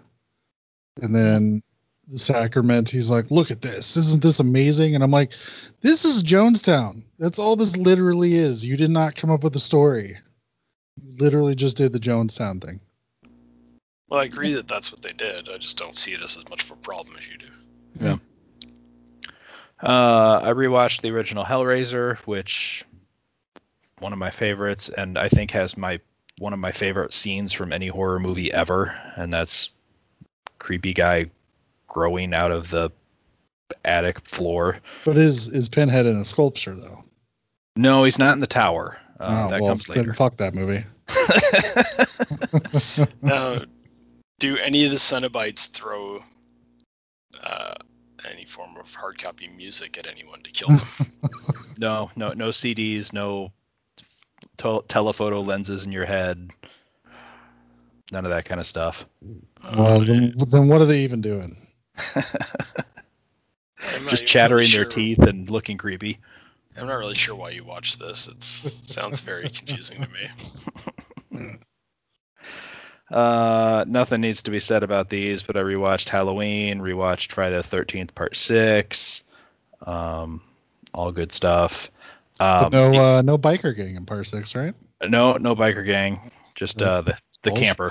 Why do you bother watching these weird movies, Scott? You know, you know what was funny rewatching part six because you know a lot of them blur together for me. But as I'm sitting there watching that, it's like six is one of my favorites.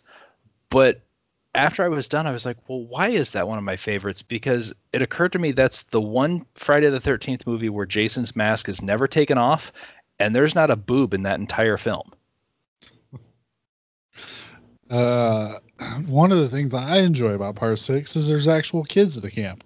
Yeah, true. There's never children at the camp. That's like it's the so only weird. movie. I I don't understand why they put kids at that camp. That's weird to me. but I I think six. I think you you either like it or hate it because it's a comedy film instead of a horror film.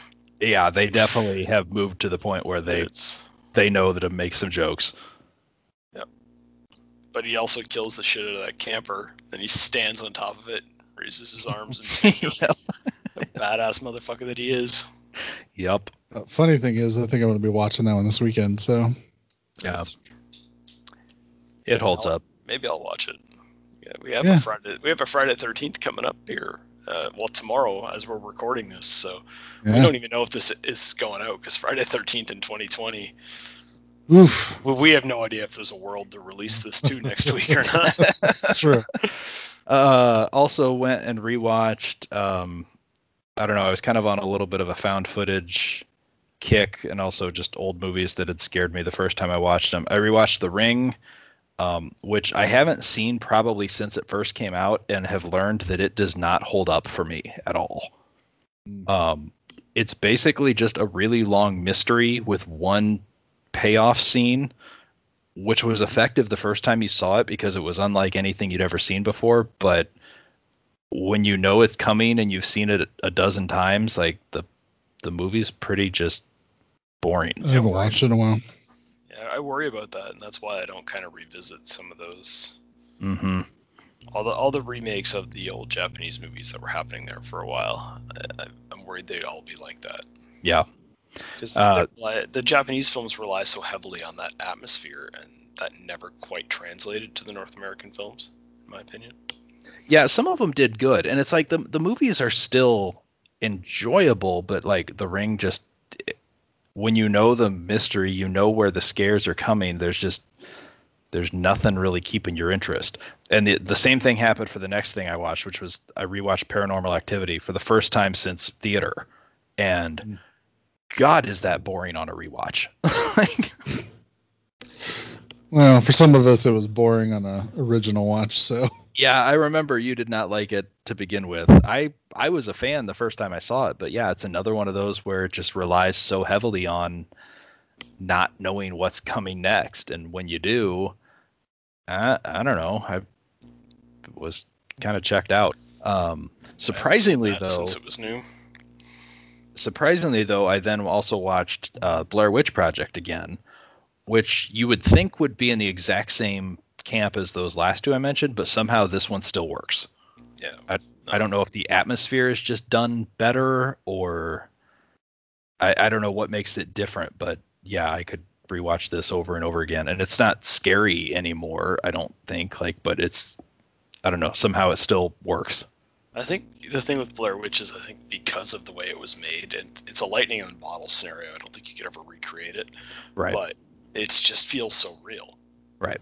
And so like the, all all that's going on there, you really feel like these people are really going through it because in some ways they kind of were, and it's just you get sucked right in. And so even if like you say it's not scary the way it was the first time you hmm. watched it, it's still it's I don't know what to say. Like, it's, it's really engaging. Like you really like, Mhm. feel for the characters. Right. Yeah. And it you know, I've heard criticism of the acting, but I still think like it's well acted for it, I don't know, it's believable for three kids who aren't actors stuck in Yeah. the woods. Yeah. yeah. and I think it helps that from what I've heard, there was not a lot of um, wasn't much of a script. Like they were given coordinates they had to get to like every day, Hmm. and each each person was kind of given a scenario like, "Hey, you threw the map away," or you know, ask so and so about the map, and you know, basically gave them instructions to come into conflict, and then they just kind of came up with what they were going to do. That's that's interesting. I knew the directors kind of fucked with them throughout the film, like Yeah. you know most of the noises and things at night, like that. They had no idea what to expect. Um, freaky as shit that first night when the director just started like banging on the tents and stuff. yeah. um. So yeah, that's all the you know rewatch stuff that everybody's seen. Um. Then I got into some. I, I don't know where I was going with this, but first Serbian thing I film. no, I've still never Oh. taken that dive. Yeah. Um, no, I watched a documentary. Um, I was actually looking for another documentary streaming, couldn't find it. Found this instead. Um, have you ever heard of the documentary Wrinkles the Clown? I have heard of it. I have not seen it. The- okay, can I spoil a documentary? yeah, yeah, go for it. I guess. Um, so this came out in 2019. Have you have either of you even heard of this Wrinkles the Clown case or person or th- story? It was in the news, South Florida thing. Yeah. Um, what'd you say, Doug? I said, yeah, obviously Florida. Yeah, no, it was just Um, no, so apparently what what had the the real story of this was that there was this guy who would dress up like this clown, called himself Wrinkles the Clown. He's got this super creepy like clown mask on, but there it, it all started with this viral video where there's um like a closed circuit security camera in this little kid's bedroom.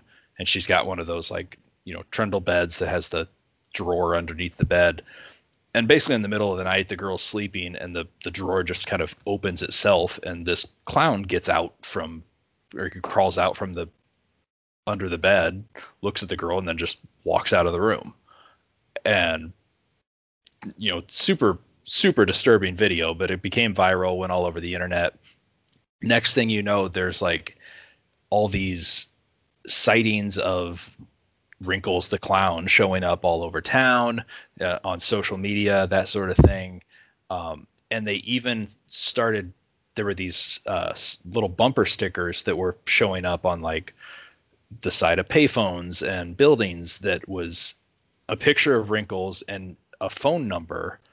And the the idea was parents could call this number and set up an arrangement where Wrinkles would come to the, your house and scare your kids if they were like misbehaving or were just being little shits. And this guy was supposedly doing this as I don't know, a hobby was dressing up like a count, clown and terrorizing kids. So the documentary is kind of following this story and it, interviewing like they had the guy who played wrinkles or who was doing this whole wrinkles thing and like they never show his face but they're just interviewing him for the whole thing you know getting his perspective on why this happened and outline or laying out like the whole story of this fucked up scenario. And what pissed me off about the whole thing is like at the end of the documentary they pull this switch on you and say, "Oh, by the way, this is all fake."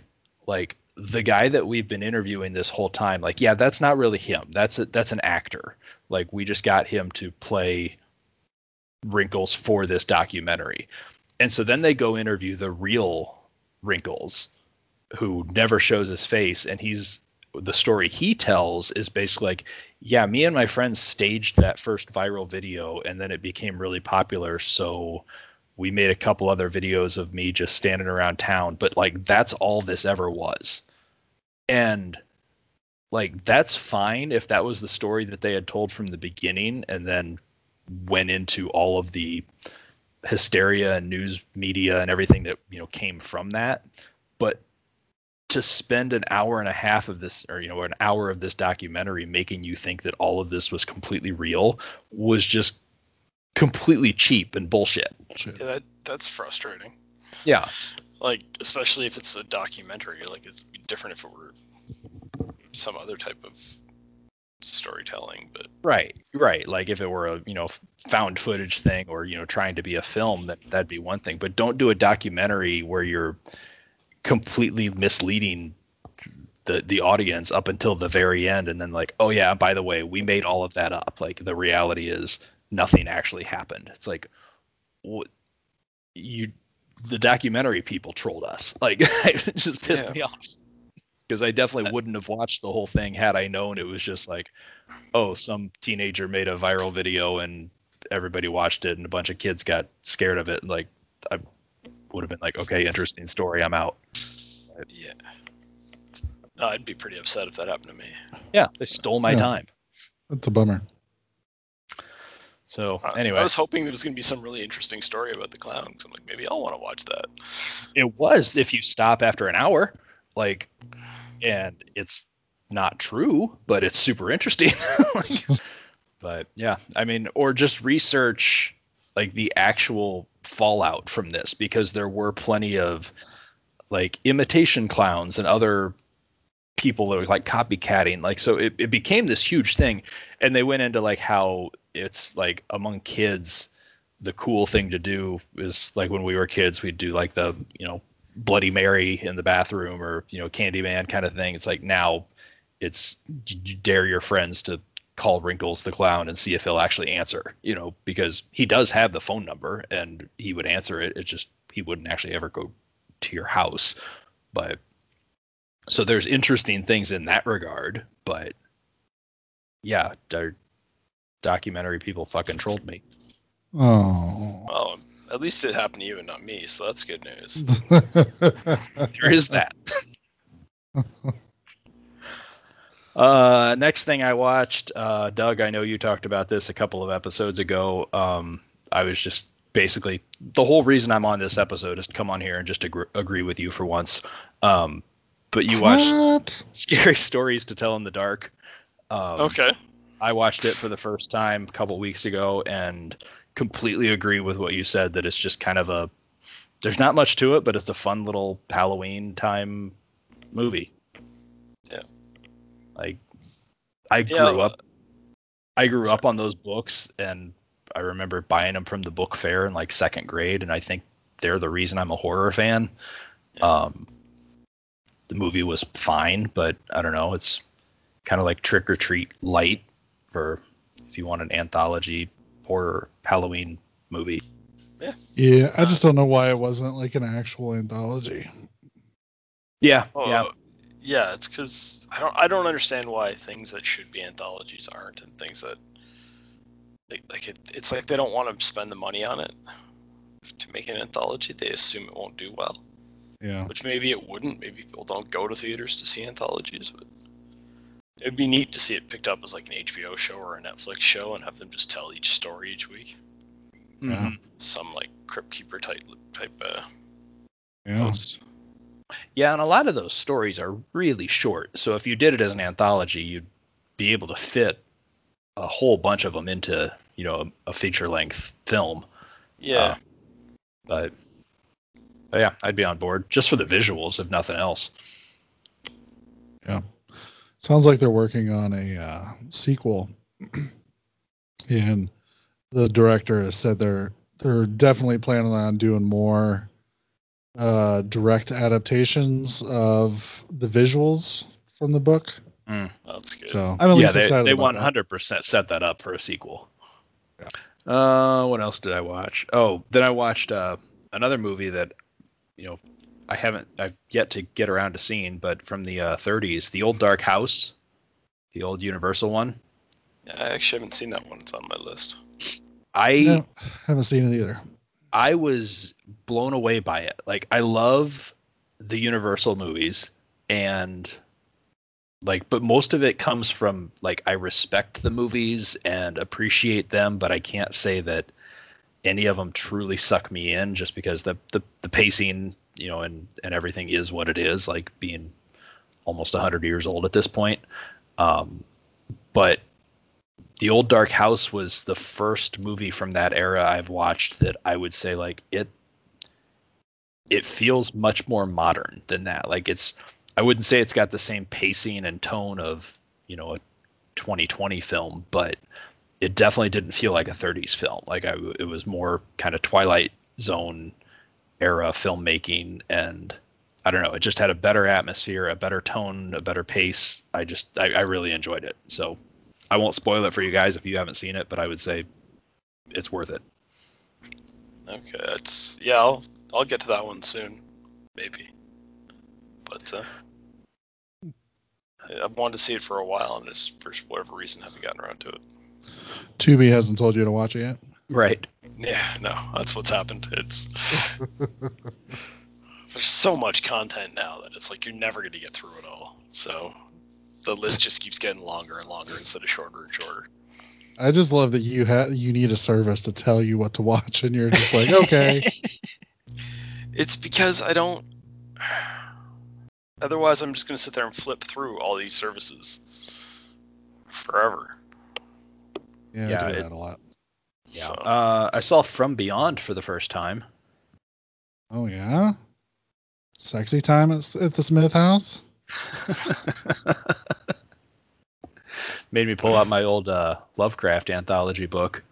But uh, and find out how it's definitely not as sexy as the movie. yeah, the, the five page story turned into a feature length film. Like Barbara Crampton's not half naked in this book. This is bullshit. Nobody's naked in this book. um, yeah, it's 80s campiness. It's you know fun to watch. Nothing too special, but it it definitely felt right right in places. You know, good 80s cheesy gore fest. So Jeffrey And- Combs with a weird gland coming out of the middle of his forehead. yeah, the forehead phalluses and the uh, floating ghost eels. What more do you want? Yeah, if yeah, that doesn't entice the listeners yet. Uh, and then Brian, just so that you don't feel like I only came on to uh, agree with Doug, I I have one to agree with you too. Okay. Uh, I just finished watching The Haunting of Bly Manor, oh uh, yeah. which really enjoyed and completely echo what you had to say, which was it was just a little bit too long. hmm um, I think the the story was good and but like there was one episode that was all about the housekeeper that I feel like could have been told in about 10 minutes, not a whole episode. hmm Um, and I really liked the kind of Victorian flashback episode toward the end, but there again, didn't need to be full episode length. Yeah. Yeah, and that's a bummer because I uh, I really like Hill House. I'm a big Mike Flanagan fan, so. See, I'm doing it. I'm out. doing it in reverse order. We're watching Hill House now. Oh, okay. So Um, yeah. Do you know? Do you know to keep keep a lookout for hidden ghosts throughout Hill House? Uh, no, I didn't. Oh. We're four episodes in. Oh, we already missed some. You're gonna have to go back and rewatch it. Huh, interesting. Okay. Yeah, just keep an eye on the background and weird places. You'll just see ghosts in the background that really have nothing to do with anything, but the house is just that haunted that there's just ghosts lurking around. Yeah, and they really haven't been. They haven't spent much time at the old house yet because it's like so far every episode's kind of been about one of the kids and what they are now doing Yeah. as an adult. But Yeah, Uh, just wait till episode six. It's the uh, it's the episode that everybody's always amazed with. So Okay, yeah, we're digging it. Um, and then the last few movies I found, like I decided that okay, we're in the middle of a pandemic, and there seems to be well, I can't go to the theater. There seems to be nothing new coming out, so I kind of wondered if there was actually any new movies being made this year at all. So I kind of just did a search for like what the best horror movies of 2020 were. yeah, Um, I came up with four I, that I watched. I would agree with half of them, and I would very much disagree with the other two. okay. um, first one I watched is, was a the the highest rated one of these that I could find was called Host. Which, Oh, yeah.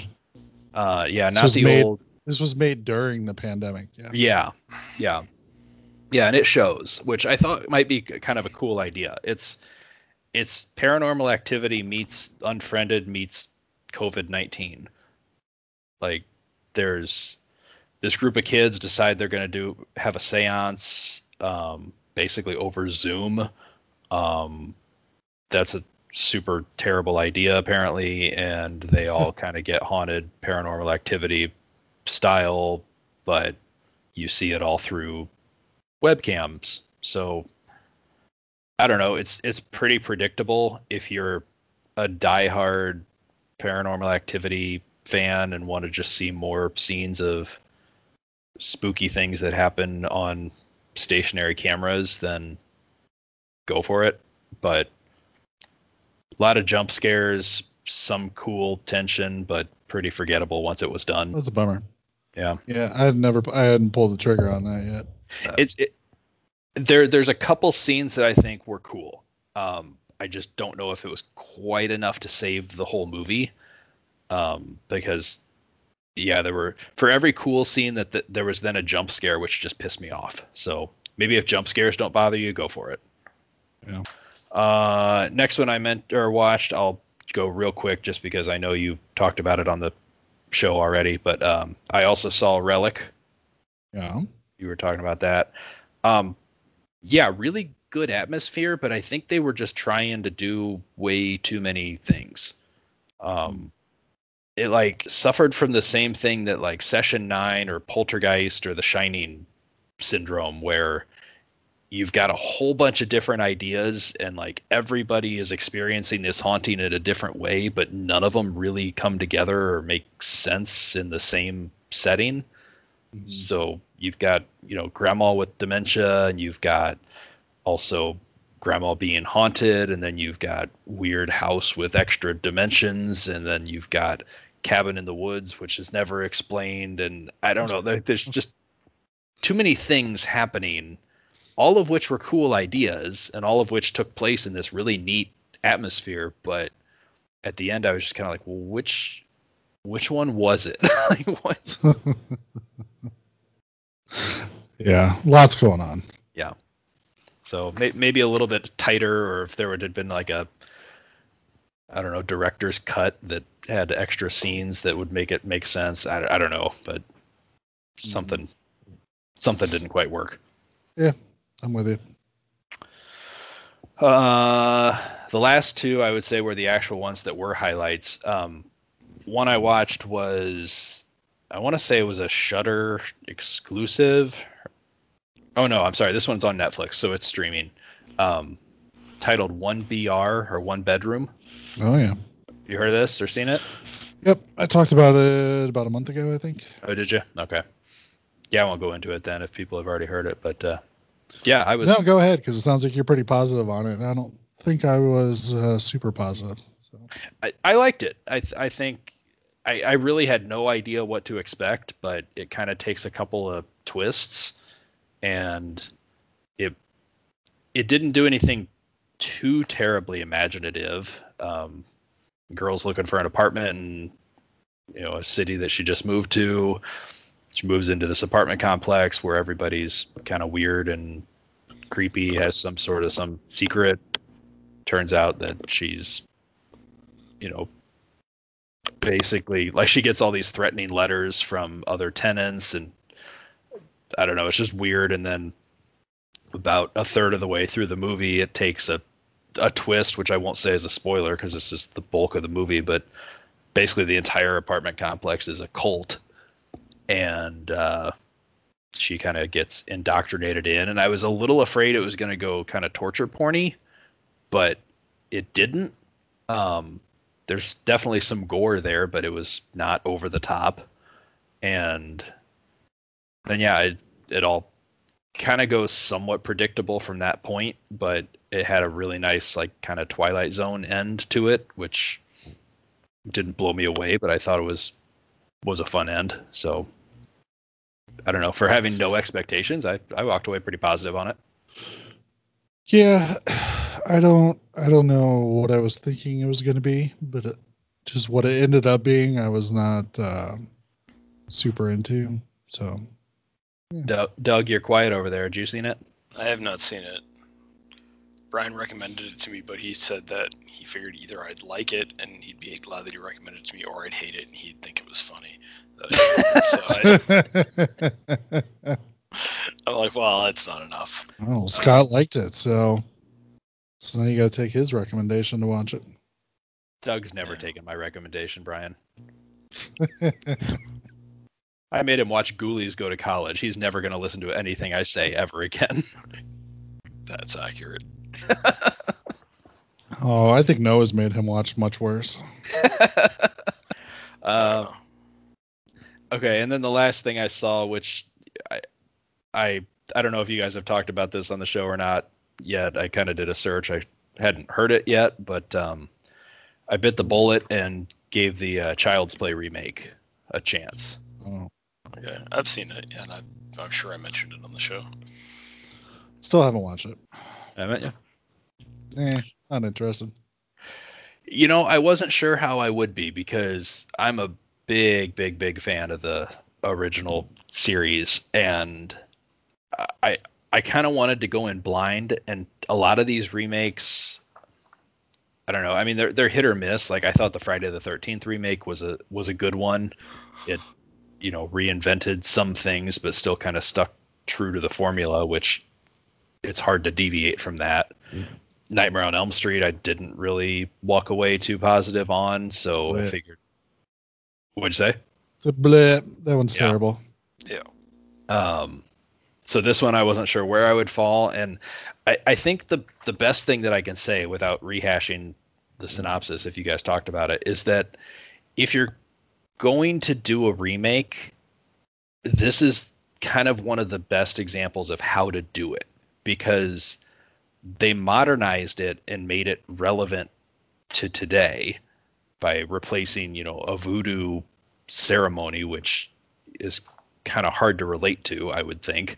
Um, basically making the the good guy doll or the, the buddy doll as they call it now. It's made by this company that uh, basically makes all of those like smart home devices, like your smart thermostats, self-driving cars, all of that kind of stuff. So and and the buddy doll can kind of be the central hub, like your you know Siri that can control everything. So you can tell it to watch TV with you and it'll turn on your TV, which is very relevant because I don't know, I've been creeped out by my Alexas and other random things that are sitting around my houses listening to me and can control my life if they really wanted to.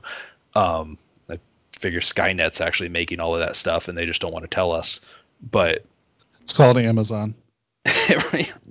so you know th- that fear i think is somewhat real or you know tangible in today's society. And to think oh your kid could bring home a toy that is linked to all of these things and can control your thermostat and your car and your security system. And what happens when the guy making the doll decides like oh, I just got fired. Yep, I'm gonna take off all of the security systems on this doll and ship it out anyway. Like, it's it, it works, and it, it it modernized it and made it relevant. Um, it also did a really good job of like explaining how Chucky became kind of evil and a sociopath. Like, I love the scene where they're the kids are sitting around watching Texas Chainsaw Massacre 2 and they're all just like laughing and cracking up and you know having a great time watching Leatherface chop this guy up. So Chucky hmm. sees that, sees these kids laughing, so he goes and grabs a knife and starts stabbing things. Like it makes perfect sense. like and Sure, why not? while at the same time is making a commentary about the fact that it's like, yeah, we know that those old movies are probably not scaring you know the kids that are going to horror movies today. So they're probably laughing at Leatherface just just like these kids are. So let's give them something more modern, which I don't know. I, I thought that was kind of a a clever way um, to do it. But d- despite all the positive things I would say about doing the remake, it's lacking one very important thing, and that is there is no Brad Dourif, which also means there's no just moments of chucking out and just watching him get so frustrated and fucking screaming. And I mean, without that, it's just not child's play to me. I feel like that's a negative for most movies. no Window, Brad no Dourif. Brad Dourif. Yeah. Yeah. Yeah, I think when I watched it, I thought, yeah, it's like it was super fun. It just wasn't a child's play movie because it wasn't Brad Dourif and it wasn't wasn't even a good guy doll and stuff like that. But it was still a fun movie, just about a frustrated guy and a factory worker who switched the doll from good to evil, just like the Simpsons thing. I was gonna say And just like on The pretty much. Simpsons. yeah. Ah, it's here's just- the problem: you got this set to evil. Yeah. So it was fun though. The only thing I think I didn't like was really towards the end when there's like the big all the toys in the toy store having the big battle. And Yeah. like, yeah, it's a little much. Yeah, because that didn't really make sense. How, like, I understand Chucky could, uh, I guess, tether to all of your at home devices that are on your same Wi Fi, but for him to be able to wirelessly reprogram all the other toys and turn those to evil, like, uh, that's that's a little bit much just to have some really cool, you know, stuffed teddy bear fight. But yeah. Well, and I think it was had to do with the fact that I didn't think the fight was that fun either. So I think if it Well, had right, more right. fun, I probably would have just been fine. Yeah, whatever. Because I, I liked I loved Mark Hamill's performance as the voice of Chucky. I, I dug most of the movie. Just again, not a child's play movie, just as its own standalone thing. yeah, I didn't realize that was Mark Hamill till I watched the credits at the end. Was- Oh, really? Yeah. That's why I saw it. It was Oh. literally I was like, I don't know if I want to see that or not. And then they're like Mark Hamill, and I'm like, ah, fuck. All right. yeah, it, it it was enjoyable. I liked it. Uh, probably watch it again, but I mean, it was also one of those where if if this tells you anything about how good the remake was, as soon as it was done, it's like I liked that. I can't wait to go watch Bride of Chucky. At least could have said one of the newer ones. Uh, I've s- I still need to see one of the two, which is the one with the girl in the wheelchair. Both That's- of them. Oh, is that both of them? Okay, then I've seen the first of the two. I think is that. Okay. The one where they're in the house the whole movie. Yeah, I've seen that Yeah. one. Yeah. I haven't seen the one after that. Cult, should- I think, is the one I haven't seen. Yeah, Yeah. you should see that one too. It's worth it if you're a fan of the series. Yeah, it's on my to-do list. I just haven't got there yet. I mean, Bride still sits up there as one of my all-time favorites. I, Mm, See, I wasn't a fan of the when they went the bride and seed route. Seed is a pretty weak film, but I mean, Bride makes me smile pretty much the entire film. It's just it is a real departure from the first three films in the series, and uh, like they all kind of have that same atmosphere going for them, and then it just changes to like more hardcore comedy. Uh, but I do like Bride as well. Yeah, I think they knew what they were doing, and I think it makes it even more fun when Chucky's even that much more frustrated that you know now he's not only trying to be scary, he's also trying to be funny, but it's all still coming out of the mouth of this doll. But more importantly, it's this deranged psychopath who's f- so goddamn frustrated that he's trapped in the body of a doll. like it's just, that's what makes the series. It's funny. When you say it out loud like that, it almost sounds ridiculous. I know. There's a TV series coming supposedly next year, so Mm.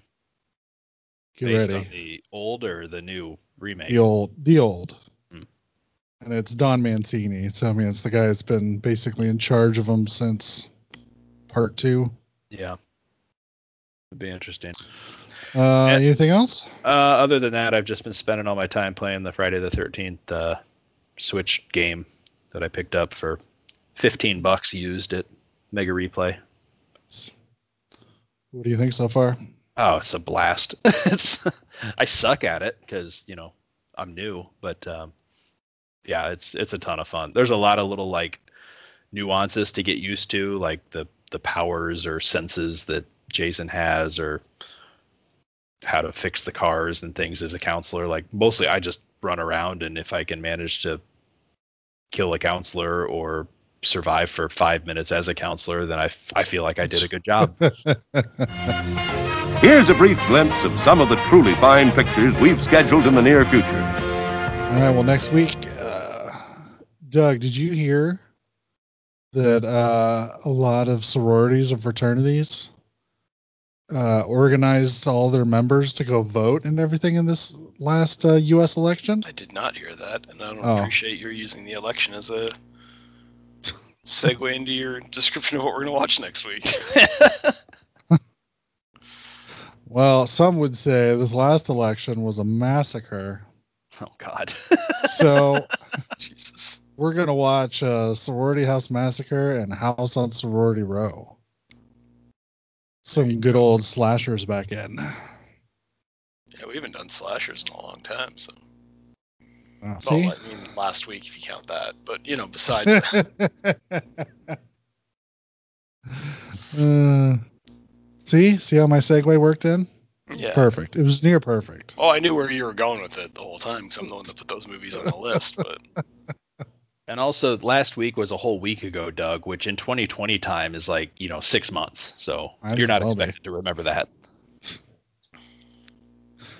Yeah, Doug. what, uh, you're acting like he's attacking me, Brian, but he's actually helping me. Shut up. Shut up.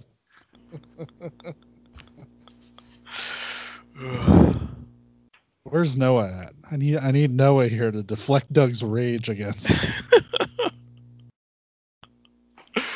well, I'm sure I'll be pissed off at Noah by next week. It'll be fine. You're still pissed at him now. You know, I'm mildly frustrated. makes me happy when he's not here. Uh, is there anything fun going on, Scott? Even though you've been quarantined because of you know some worldwide pandemic we're all going through. No, nothing. Uh, nothing fun at all. Um, Bullshit. I go to work. I come home. I uh, eat dinner, and I don't know either watch TV or watch a movie. You should try being unemployed. It's awesome. You just wake up and you do all that shit, and then you take a nap. And then you do some more of that shit, and then you, then you do it again. Yeah, it's great. I could go for some unemployment in my life. I'm not gonna lie to you. No, you wouldn't want to spend that much time with Lando, though. I would love to spend that much time with Lando, and you know that. Oh, you're an adorable father. It's my favorite thing in the world. Can I, can I say that my favorite thing in the world is that everybody is still calling him Lando, like just so nonchalantly, like after, after a casual comment three years ago. well, we named him. We're going to name our kid after a character in Star Wars. You're going to name him Lando, and it's stuck. I've called him Lando to his face a couple of times, and he gives me the dumbest looks. He's like, what are you talking about? Your friends are da- dumb, Dad.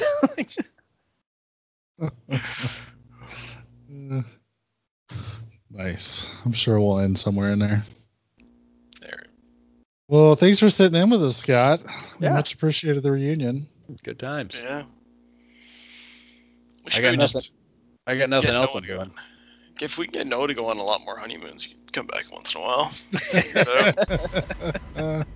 Please remember to replace the speaker on the post when you leave the theater.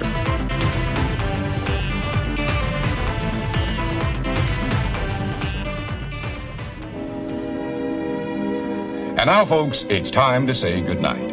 We sincerely appreciate your patronage and hope we've succeeded in bringing you an enjoyable evening of entertainment. Please drive home carefully and come back again soon. Good night.